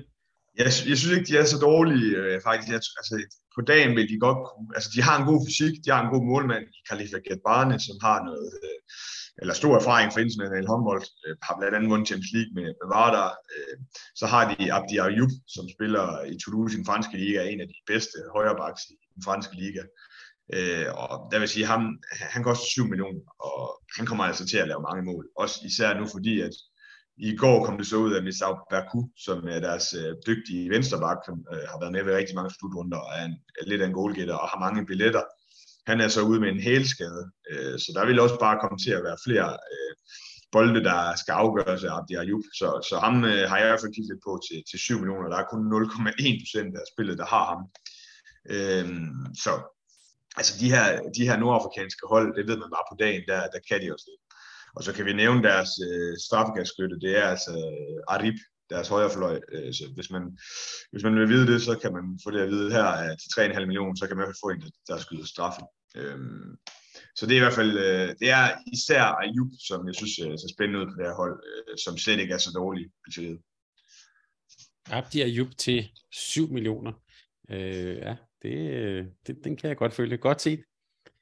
Godt, det var, øh, det var gruppe E, øh, og så skal vi lige bevæge os til mod øh, gruppe F, som øh, bliver spillet i Krakow, og der øh, finder vi øh, Norge, Nordmakedonien, Argentina og Nederlandene, eller som vi plejer at sige, Holland. Øh, på papiret også, synes jeg, en relativt spændende gruppe, og måske også et norsk hold med ny trænerkonstellation og så videre, som også bliver spændende at se, hvad, øh, hvad de kan. Altså tidligere spil, øh, tidligere, og både E M og V M slutrunder, der var det en ret god idé at have en nordmænd på holdet. Er det også den her gang? Jamen, jeg synes egentlig, at Norge har set øh, skarpe ud, og selvom du siger, at det er en, en relativt hård gruppe, så er jeg ikke så bange for, øh, for Norge. Jeg er ret sikker på, at de skal nok gå, øh, gå videre for den øh, med maksimum point. Jeg synes, de har gjort det godt her i i træningskampen, og de har jo bare på papiret et rigtig godt hold. Selvom Harald Rankin har været ude med det, man på norsk kalder en lårhøne, altså trælår, så, øh, så har det set fint ud. Magnus Rød har, har gjort det rigtig, rigtig godt. Men man kan sige, de to højrebacks, der bliver det svært at vælge, for jeg tror, de kommer til at spille meget begge to. Øh, Sander Sargussen bliver vi jo nok nødt til altid at nævne, når vi snakker Norge, men øh, til tolv millioner. Og med det faktum, at jeg, det ser ud som om, at Barthold tager straffekast før ham, så vil jeg sige, så er tolv millioner altså rigtig meget. Så der ham vil jeg gik ret meget væk fra. Men så må jeg sige, Bergerud, det er jo selvfølgelig otte komma fem millioner. Det er sådan lige, man kan godt finde nogle målmænd hver runde, der koster mindre, som møder, møder hold, som ikke er så gode som dem Norge skal møde. Men jeg synes, han er en god målmand, og jeg tror, han kommer til at stå rigtig meget. Så ham vil jeg bestemt overveje. Og så synes jeg især Sebastian Barthold er spændende for, for det norske hold. Ja, som jeg fik nævnt før, kommer til at tage straffekast. Og er bare en god øh, kontraspiller og dygtig nedefra, og har scoret mange mål i deres testkamp. Så, så ham synes jeg også er spændende. Og på den anden øh, fløj, Bjørnsen har bare set skarp ud, også for Aalborg. Jeg synes, han, han, er, han er skarp for tiden, så ham, øh, ham vil jeg også kigge på til syv millioner. Øh, så der er egentlig mange gode spillere for, for Norge. Øh, men jeg synes, det, det, det er svært at finde. Altså man kan sige, hvis man får, får nys om, at nogen af at de bedste spillere skal spares, men det tror jeg nu ikke, fordi det, det trods alt er okay modstandere, de har hele vejen igennem, så kunne det jo være sådan en som, som øh, Erik Toft, altså hvis han bliver rigtig klar til fire komma fem millioner, så synes jeg, at det er ret billigt, også øh, set øh, i lyset af, at han gjorde det rigtig godt den sidste slutrunde. Vi ved i hvert fald, han kan, han kan skyde hårdt, Erik Toft, så øh, ja, øh, spændende. Øh, og jeg tænker også, Bjørnsen, der skal vi lige huske, det er faktisk en tidligere V M-topscorer, så øh, mm. øh, det er i hvert fald en, der i hvert fald har tidligere vist, at der er både fart i fødderne og mange mål i ham. Øh, Havde det været for nogle år siden, når vi har kigget på Nordmakedonien, jeg sidder og kigger på deres flag her, så havde jeg jo bare sagt uh, Kirill. Jeg kan sige til lytterne, at min ældste datter, hun starter altid, eller startede det altid siden, når hun skulle lave et hold. Den første, der var på, det var Kirill, og så var resten der faktisk lidt lige meget. Men nu er han der ikke mere. Hvad, hvad skal vi sige til Nordmakedonien? Ja, men det er jo et hold, der sådan ligesom er i genopbygningsfase efter mange af de der store legender er stoppet. Du nævner selv Lazarov, men der er jo også øh, ja, mange af de andre, øh, for eksempel Stoilov og så videre. Øh, men det er, jo, det er jo stadig et helt okay hold med mange spillere i, i Vardar eksempelvis. Men det, kan man, det man kan sige om Vardar i den her sæson, det er jo, at de kvæg noget rod i økonomien slet ikke spiller europæisk. Så der er en del af spillerne, der ikke har spillet europæisk i den her sæson. Øh, Manderskov synes jeg er prissat øh, meget, meget lavt. Øh, det er en Manderskov, som, som er deres straffekastskytte, og som har lavet mange mål i tilskampen, og som bare er en notorisk målscorer. Altså han koster fire komma fem millioner, så øh, til den pris, der vil jeg næsten sige, at han er meget, meget svær at komme udenom. Jeg ved godt, de starter ud mod Norge, men, men det er godt nok en lav pris for en spiller, der scorer rigtig mange mål. Øh, så er jeg lidt spændt på øh, Filip Taleski, som jo har været lidt øh, småskadet, men hvis Nordmakedonien skal have en god slutrunde, så bliver han i hvert fald også nødt til at, at spille godt. Øh, og så Filip øh, Kuzmanowski. Øh, det er de to øh, i bagkæden, som jeg forventer mig mest af.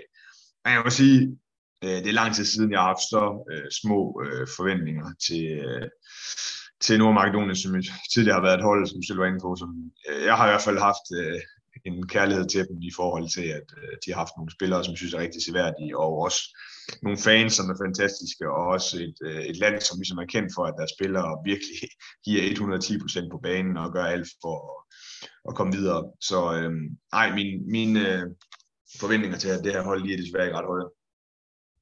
Men øh, ja, jeg skulle lige sige, at fansene, det øh... har i hvert fald givet os rigtig mange store oplevelser øh, undervejs, så øh, lad os i hvert fald håbe, at de hænger i og, og får gennemført øh, en eller anden form for generationsskifte, men det er selvfølgelig også en lille nation, og øh, det er jo, man kan jo ikke altid forvente, at de kommer med så, med så gode øh, overgange, og måske kunne man næsten sige det samme om Argentina, der er også, øh, vi har jo talt om, der er også nogle brødre og noget familie og sådan noget, øh, Diego Simeone, kan jeg se, han øh, mm. koster seks komma fem millioner, er der, er der nogen fra Argentinas hold, vi skal, vi skal kigge efter? Ja, men altså Diego Simeone er jo ham, man nævner først, når man snakker om Argentina. Altså troldmanden, han er jo den vigtigste spiller øh, og den helt store kreatør. Øh, jeg, jeg synes, han har været sådan lidt plaget af skader her i øh, efterårssæsonen. Når han har spillet for Montpellier, har det jo set rigtig godt ud. Men jeg er lidt i tvivl om, hvor han er henne, øh, og jeg er hele tiden lidt i tvivl om, hvor Argentina de er henne. Øh, Ja, nu har jeg set det på testkamp med dem, og jeg har ikke været sådan blæst bagover øh, over den måde, de spiller på. Øh, tabte blandt andet til Rumænien, hvor de godt nok øh, skiftede en hel masse ud, slog Bahrain med fire og fik store klø med elleve mod Spanien, hvor de var helt uden chancer. Øh, altså, de har, nogle, de har nogle spillere, der på et eller andet tidspunkt kommer til øh, at gøre det godt. Øh, eksempelvis Nicolas Bonanno øh, på venstre bak. Øh, jeg tror, det er lidt for tidligt, for at vi sådan for alvor får set ham. Det er lidt det samme med James Lewis Parker, som også er en dygtig bagspiller.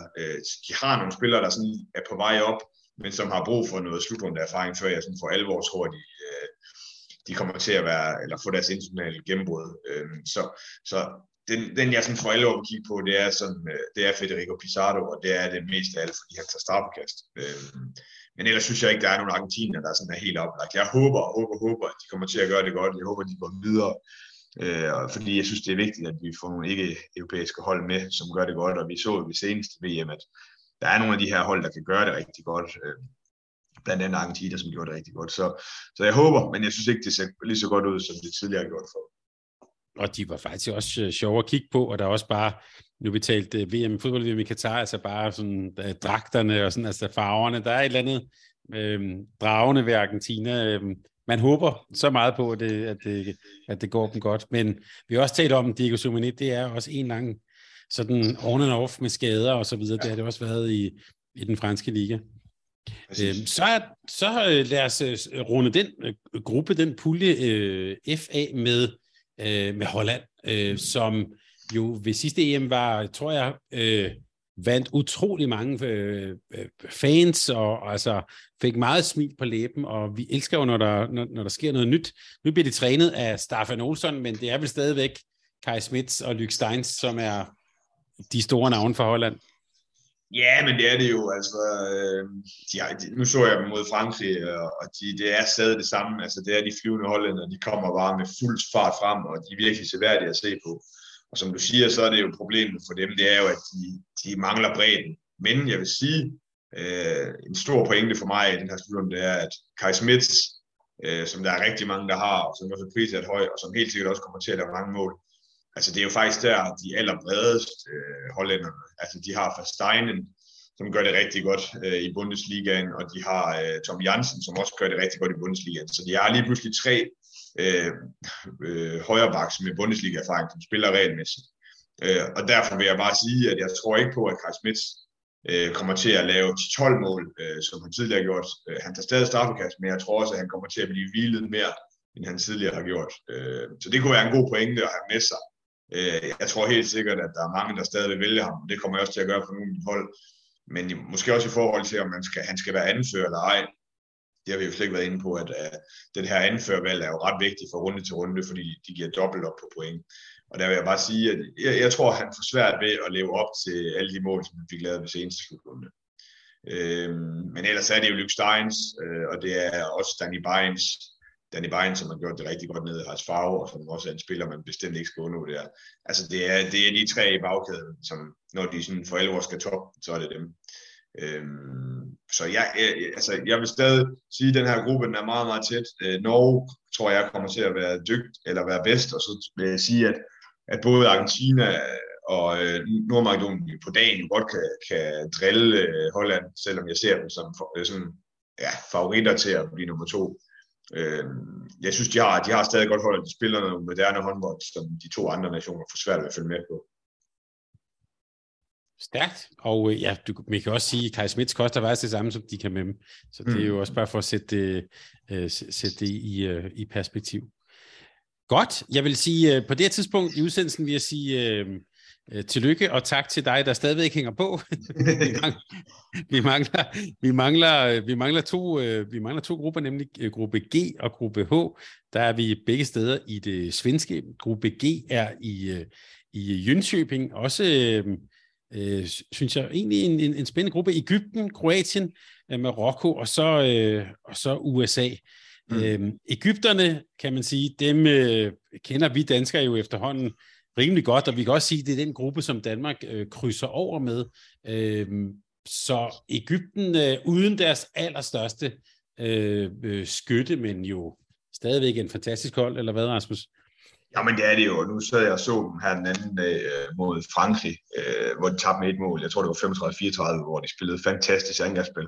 Selvom de jo mangler øh, Omar, og selvom at El Amar på samme plads på højrebakken er stoppet, Så, så spiller de altså stadig noget fremragende spil, og de har mange dygtige bagspillere stadig. Det er nok nærmere en defensiv del, jeg synes for alvor synes, de, de kan være lidt presset. Altså, de har tre helt okay målmænd, øhm, men ikke op på det øverste niveau, synes jeg ikke. Øh, og de er lidt udfordret af, at der, de også har en, en del offensive spillere, som, som ikke har de helt samme kvaliteter defensivt. Øh, Men der er jo ingen tvivl om, at når Omar går væk, så er der jo nogle andre, der ligesom skal tage over. Og der vil jeg sige, at Eldara, min tidligere holdkammerat i G B Esbjerg, som nu spiller i Vestbrem, han er jo en af de spillere, som der har kæmpe forventninger til. Jeg synes også Dodo, altså Ahmed Hisham, som bliver kaldt Dodo, som, er, som spiller nede i Nîmes, den franske liga. Han, ham tror jeg også på kommer nu efter en korsbåndsskade, hvor han er kommet tilbage fra den. Der tror jeg, han kan få en rigtig god slutrunde. Men, øh, men den spiller, som jeg synes er mest oplagt på det her hold, det er øh, Sanat, altså Mohamed Sanat på højre fløj, som tager straffekast, når han er inde, og, og som spiller det meste af tiden, og som er dygtig i kontrafasen, øh, og som spiller, de bruger meget i deres, øh, deres stationære angrebsspil. Så øh, ham vil jeg sige, at øh, ham kommer jeg i hvert fald også til at kigge på, som en af de spillere, som jeg synes, at, øh, at man skal have. Øh, og de starter jo ud mod Kroatien i den her skæbenskamp. Øh, altså der, der vil jeg sige... Øh, det, der kan det godt være, at man skal overveje lidt mere om, hvor mange egypter man skal have, men når de møder Marokko og U S A, så tror jeg i hvert fald på, at, at, at Mohamed Sanad kommer til at lave rigtig mange øh, point. Og Sanad vil mange nok huske, det var ham, der scorede på det straffekast, der blev dømt mod, mod Mikkel Hansen, øh, hvor jo et foden ikke stod helt stille. Men ja, øh, en, meget, meget dy- en meget, meget dygtig spiller. Og, og hvordan er han prissat? Var det syv millioner til, til ham? Ja. Øh, Som også straffe, så det er heller ikke sådan helt vanvittigt. Nej, som jo så skal spille mod ja, øh, Marokko og U S A, som vi øh, vender tilbage til. Så er der de, øh, de, de skakternede fra, øh, fra Kroatien, også jo som du var med i, nævnte i indledningen, øh, meget skadesplade, men det er dog stadigvæk med Dunjak, øh, Sindrigt, øh, øh, Martinovic og så videre. Øh, er der, skal man kigge i retning af, af kroaterne? Er de måske en lille smule undervurderet? Ja, fordi altså, de, som sagt, de har rigtig mange skader, og det er jo nok også derfor, de bliver lidt undervurderet, men der er bare noget over Kroatien og håndbold, altså de formår altid at levere en masse dygtige spillere ud omkring i de forskellige klubber i Europa. Jeg synes, jeg synes de har stadig et rigtig godt hold, altså jamen, som sagt, Duvnjak og Sindrits, øh, men Karacic har også et rigtig skarpt ud i, i deres træningskampe, og så tror jeg, at Ivan Martinovic virkelig kommer til at spille en stor slutrunde. Øh, og som jeg ser det, så tror jeg også, at han kommer til at tage straffekast. Det har det i hvert fald virket sådan i, øh, i testkampene, hvor de har skiftet lidt, men hvor han har skudt mest. Øh, så jeg vil sige, Martinovic er i hvert fald en spiller, øh, som jeg synes, man skal overveje meget. Øh, og så synes jeg bare, at man skal holde øje med nogle af de øh, unge talenter, som de ligesom har, der på vej op. Øh, Kuzmanovic på mål, som jeg tror bliver en af verdens bedste målmænd om øh, tre fire fem år. Øh, virkelig, virkelig dygtig. Øh, men også øh, Josip Sardar, som er sådan begyndt at, at få gang i den nede i Bundesligaen igen, og som kvad de skader, de har, også kommer til at spille mere, end han tidligere har gjort, synes jeg. Øh, eller tror jeg. Så øh, jeg synes egentlig, de har, de har jo ikke de der, de har en tre fire top-top, og så er der lidt længere ned til de næste, men de har stadig øh, nogle spillere, som øh, har europæiske erfaringer, som øh, er dygtige. Så øh, det er bestemt ikke et, et hold, man bare sådan lige øh, kører over. Kuzmanovic, hvor er det? Altså, spiller han i Zagreb, eller? Han spiller i Nexe, så ja. Ah, okay. Og så ude på bænken har de jo så Ivano Balic, men jeg ved ikke, om det... han kommer nok ikke til at spille. Nej, ham, ham kunne vi da godt have sat ind. Nå, men, men måske er nogen, man skal holde... Altså, jeg kan sige, i den anden optræk, vi lavede, øh, ikke specielt optimistiske på Kroatiens vegne, men jeg tænkte alligevel, de skakternede... Øh, Der er, der er noget med dem, de har også nogle gange bummet lidt, men de plejer nu alligevel øh, at, at kunne klare sig sådan pænt igennem, så øh, lad os nu se. Øh, Marokko? Øh, Jamen altså, ja. Man kan også sige, bare lige for, for at lave et input der, Thomas, at øh, altså, der, de har jo også altså, en god øh, vej til en kvartfinale. Øh, altså, det er, jo, det er jo Danmark, som det er rigtig svært at slå, og så er det jo den her åbningskamp for dem mod Egypten, der bliver sindssygt vigtig, fordi altså, vinderen af den ser, ser det rigtig godt ud for, fordi jeg, jeg i hvert fald formoder, at Kroatien og Egypten er stærkere end alle de andre hold på nær Danmark. God pointe. Jamen, så lad os lige sige lidt om Marokko, som vi jo så til fodbold-V M jo overraskede noget, og som jo også ved sidste håndbold-V M jo kom med, med, med kvalitet, eller hvad? Er der, er der noget øh, ved Marokko, vi skal være opmærksom på her? Ja, altså nu snakker vi lidt om øh, udvisning af tidligere, hvad det koster. Altså der, her har vi i hvert fald et hold, der spiller ufattelig hårdt. Altså de øh, formår oftest at få en helt røde kort, og der er noget overtænding på, og det kunne jeg godt forestille mig, når de møder Egypten, og ja, sikkert også i, i åbenskampen mod U S A, som jo selvfølgelig er rigtig vigtigt, at der kommer noget overtænding på. Altså det, jeg så også mest hæfter mig ud over det, det er, at deres øh, nok største stjerne i øh, Yassine Idrissi, som er øh, deres målvogter igennem rigtig mange år, han er blevet vraget. Øhm, så det er jeg meget, meget overrasket over, men øh, La Rougie blev jo øh, faktisk kommet på øh, All-Star-holdet til de afrikanske mesterskaber, deres, øh, det har, ja, så ham den målmand, de ligesom er gået med, og ham synes jeg ser spændende ud når, i, i første kamp mod U S A. Øh, det kommer vi nok tilbage til lige om lidt, men jeg tror ikke, at U S A bliver nogen overhovedet for Marokko. U S A er et helt okay hold, og Marokko er ikke så stærke, som de tidligere har været, så derfor vil jeg sige, at den kamp... Øh, tror jeg ikke på. Altså man kan sige, der er nok mange, der sidder og kigger på, hvem møder U S A, fordi U S A, de kan jo ikke komme, men, men sådan er det ikke helt, trods alt. Så jeg vil ikke bare sige, man kan ikke bare vælge et halvt Marokko-hold, og så bare tro, at de kører U S A over. Det tror jeg i hvert fald ikke på, de gør. Men der er nogle spillere, man kan overveje, altså Alaoui, deres uh, stregspillere, som lavede en hel del mål under de afrikanske mesterskaber, som kun koster tre komma fem. jeg er lidt i tvivl om, hvor, altså, hvor meget han kommer til at kunne gøre sig. Øh, men det er i hvert fald et sats, man kan overveje. Øh, ja, øh, og det er der også, kan jeg se, allerede mange, der har, øh, har overvejet. Der er næsten elleve procent, der har ham. Øh, så er der Mohamed Essin, som øh, er deres øh, straffekastskytte. Men, og igen, han, han kommer også til at kunne lave en del mål mod U S A, tror jeg. Så det er nok også lidt afhængig af, hvor risikovillig man er. Men der er der nogle øh, spillere, der har øh, potentialet til at lave en del øh, point i første runde. Jeg er risikovillig, og dermed vil jeg sige, jeg, skal jeg have Gary Hines fra, øh, fra U S A på mit hold? Nej, det skal du ikke. Øh, Gary Hines, han, det er jo en historie for sig selv, og han har faktisk gjort rigtig meget for at promovere håndboldsporten i, i U S A, så respekt for det. Og han kan det med nemme hop, men det er så også det, han kan.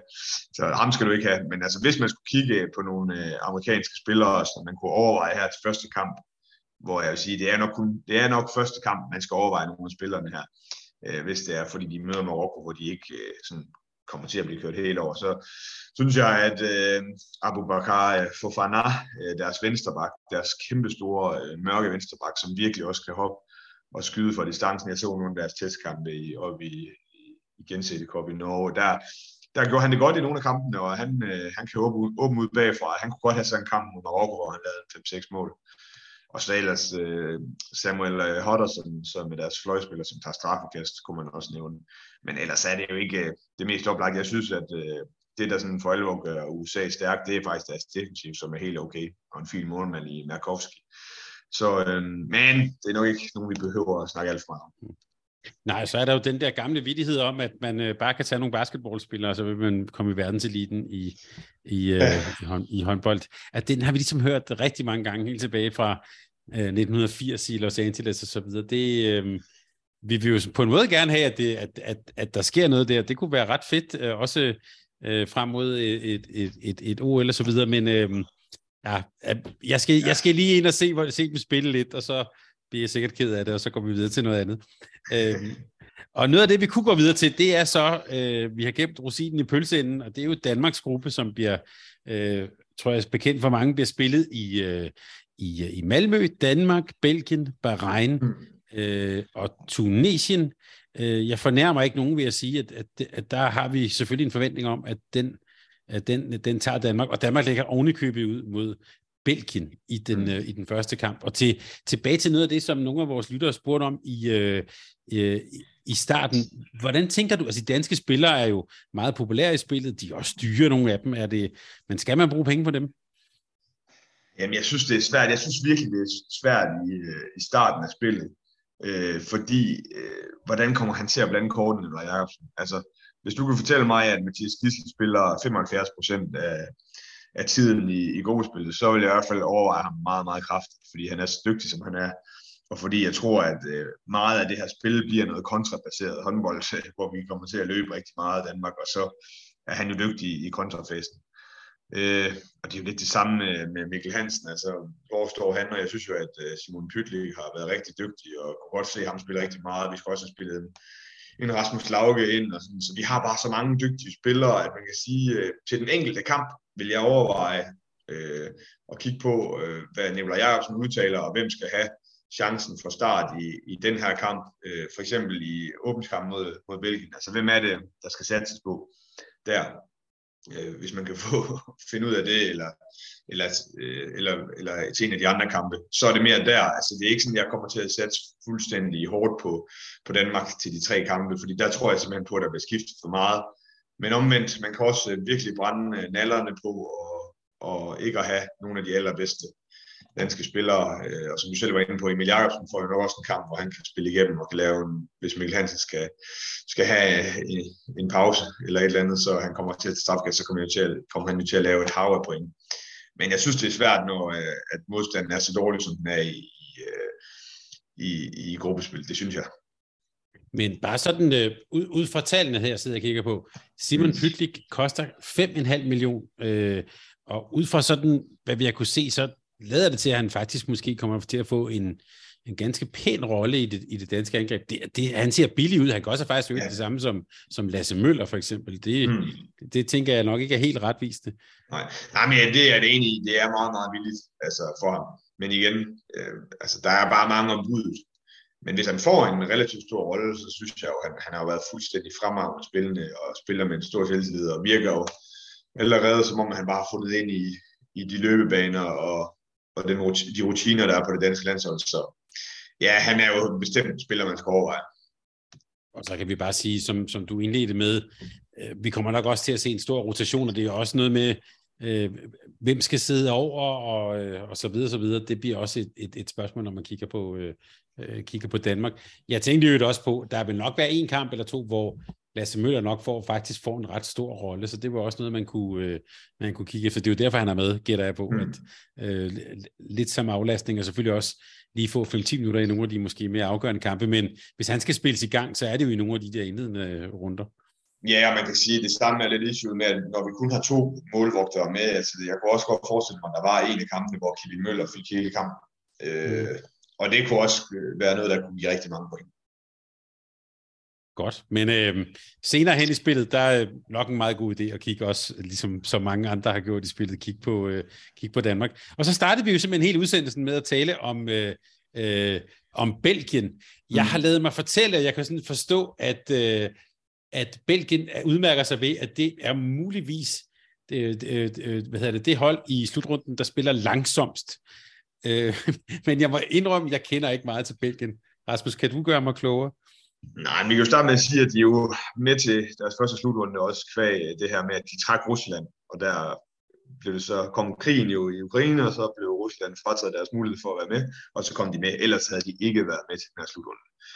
Øh, ja, det er rigtigt, at når de spiller deres tætte kampe, og de har jo faktisk spillet nogle øh, tætte kampe i kval, både de var tæt på hjemme mod Kroatien, hvor de tager med tre mål, de var meget, meget tæt på ude mod øh, Holland, øh, hvor de, som godt nok var ude Luke Steins der, men hvor de taber med, med et mål. Så det er jo ikke noget sådan øh, ueffent hold. Altså Jeff Lettens er en meget, meget god målvogter, som står i den franske liga og gør det rigtig godt. Kirimi på, øh, på playmaker-positionen er en altså meget, meget snu og og dygtige playmaker. Så synes jeg også, at Simon Ohms, øh, som jo også har, øh, har spillet mange sæsoner i den franske liga i Rio, altså han er også en dygtig stregspiller, så det er ikke fordi, de har, altså der er ikke ret mange europæiske hold længere, som ikke har nogle dygtige spillere. Øh, men altså, det er jo et hold, som Danmark øh, nioghalvfems ud af hundrede, eller hundrede ud af hundrede gange skal slå. Øh, det er jeg slet ikke øh, i tvivl om, kommer til at ske, men det er bare sådan, vi ikke får snakket dem ned til, at de slet ikke kan spille håndbold, for det kan de godt.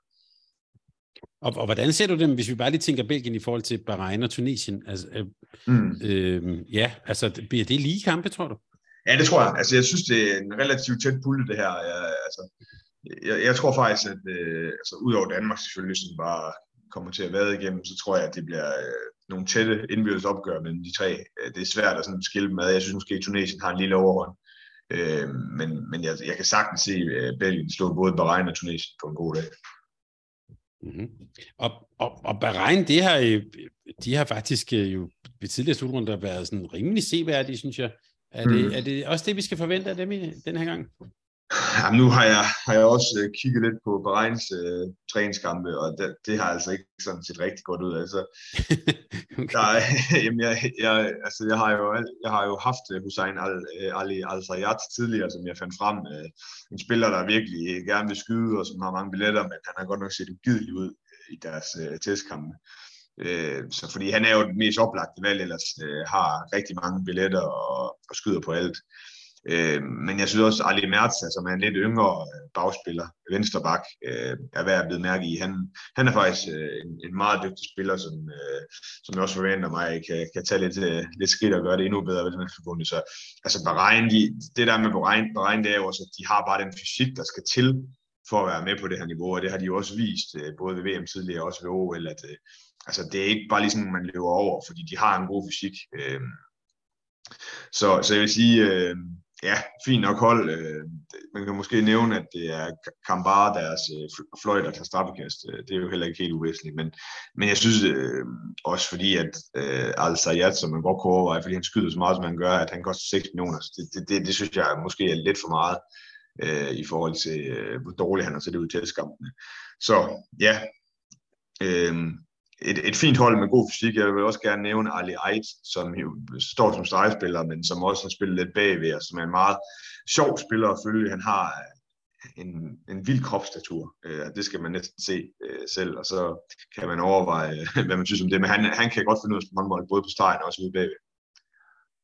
Fedt, det vil, det vil jeg allerede glæde mig til.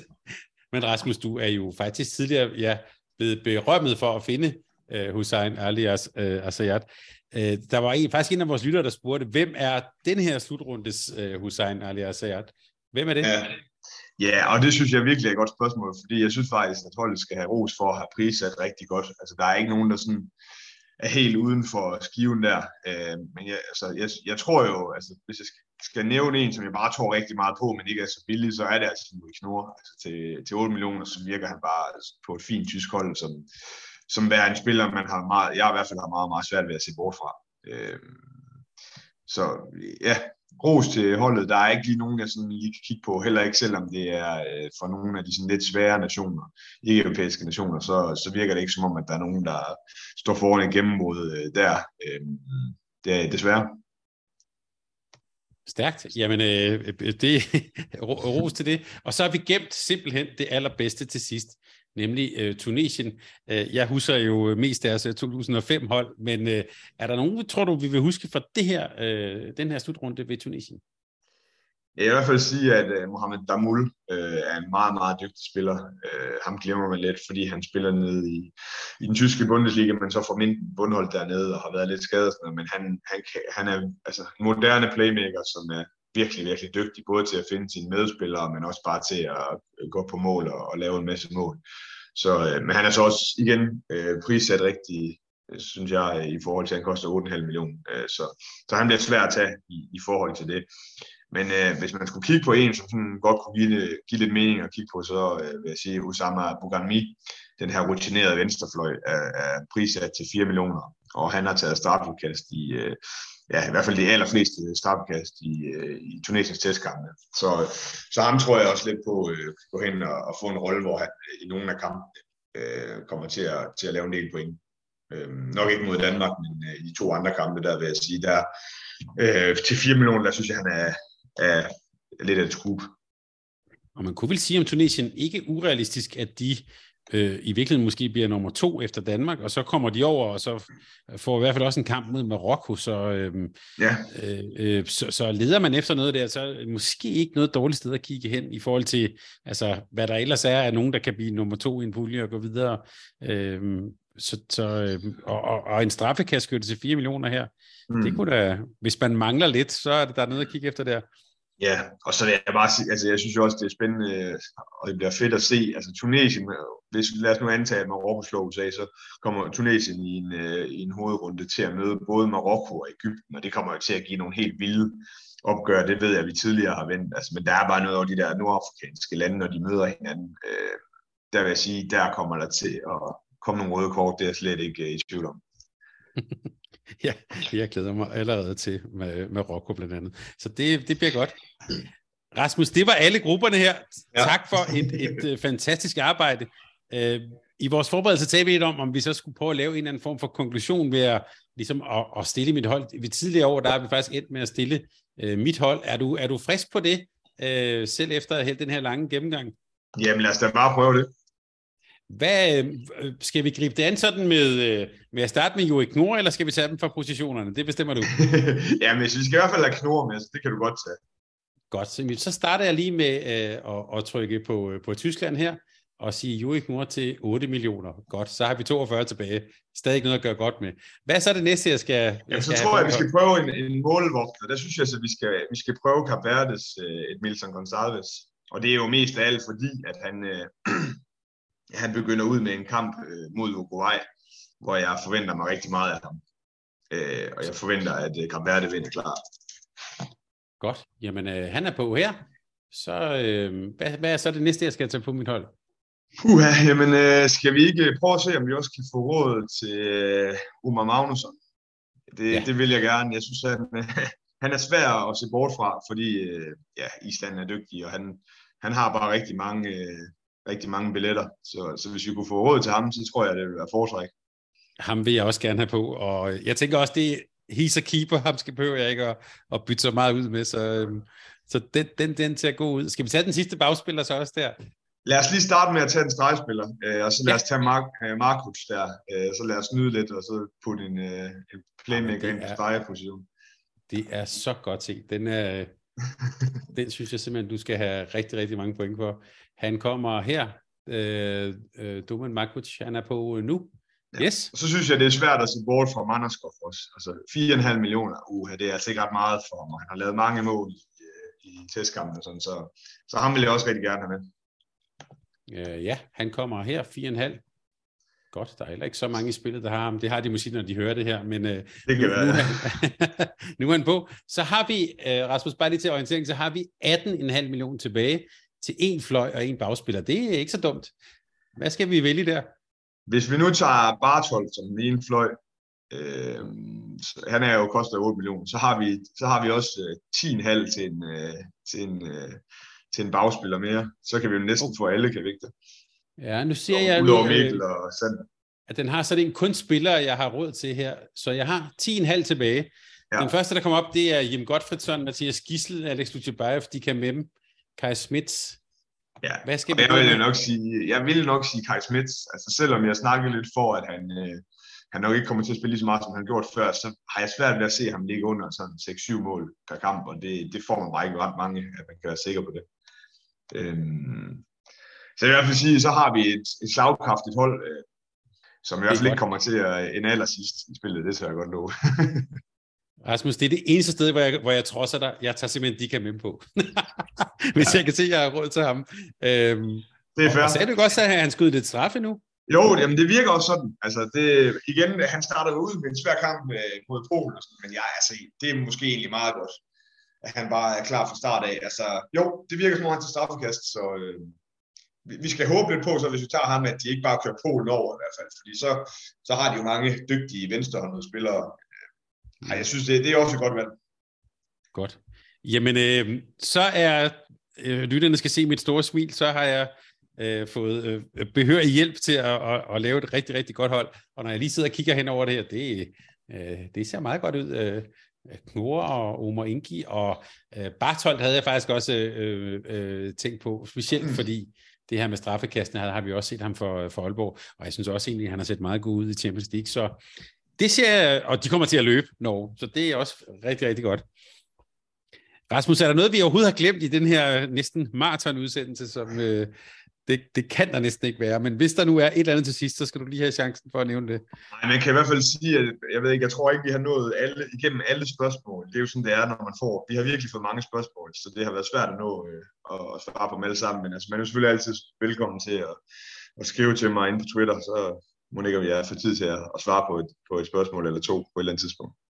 Det er her, hvor jeg siger, pas på, hvad du ønsker dig. Der er, øh, der er heldigvis, og det vil jeg sige med, på, på allerbedste måde, det er fantastisk at opleve den her sådan, øh, øh, entusiasme. Øh, det skal I have kæmpe stor øh, tak for. Øh, vi skal også lige her til sidst lige nu at sige, at vi har øh, også den her gang oprettet en øh, miniliga, der bærer det meget mundrettede navn, Mediano Handball V M tyve treogtyve. Det er der, man kan gå ind og slå mig. Det skal I være meget velkommen til. Der er allerede mere end et par hundrede deltagere, så øh, skynd dig ind og vær med til at dyste mod alle de øh, andre lyttere i, øh, i vores miniliga. Og bare i det mindste sørg for at komme foran mig, så har du i hvert fald gjort det sådan middelmådigt, vil jeg sige. Men øh, jeg plejer altid at lægge ud med meget store forventninger, og så går det øh, ikke, ikke særlig godt. Og Rasmus, dig kommer jeg ikke til at slå, men jeg kommer til at gøre forsøget. Det er jo, og det er det gode ved det her, det her med at kan dyste mod hinanden, og og også pisse lidt på hinanden. Det kan vi også godt lide. Rasmus Bøjsen, tusind tak, fordi du ville bruge den her øh, mandag aften efter din, din ferie sammen med os og sammen med lytterne her. Det har været en kæmpe fornøjelse. Det er altid sjovt, Thomas. Og øh, der er bare at sige, øh, hold da op, hvor vi øh, glæder os til, til at komme i gang øh, øh, onsdag aften. Jeg kan faktisk efterhånden ikke rigtig vente selv, og, og jeg har brugt tiden på at lave alle de her optagsudsendelser, så det bliver en fornøjelse, og øh, må ikke, vi kommer til også lige at ringe dig op igen øh, undervejs. Rasmus, tusind tak, fordi du vil være med. Godt det, Thomas.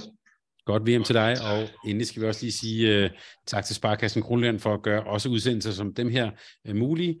V M starter nu, vi kan ikke vente, og øh, vi ses øh, undervejs. Vi kommer til at følge op med en masse udsendelser undervejs. Tak fordi du lyttede med.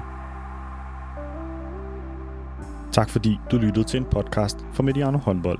Hvis du kunne lide udsendelsen, så husk at abonnere på Mediano Håndbold, der hvor du hører din podcast. Så får du den seneste udsendelse serveret direkte til dig. Du må gerne fortælle dine venner om os, og husk at følge os på Facebook, Twitter og Instagram.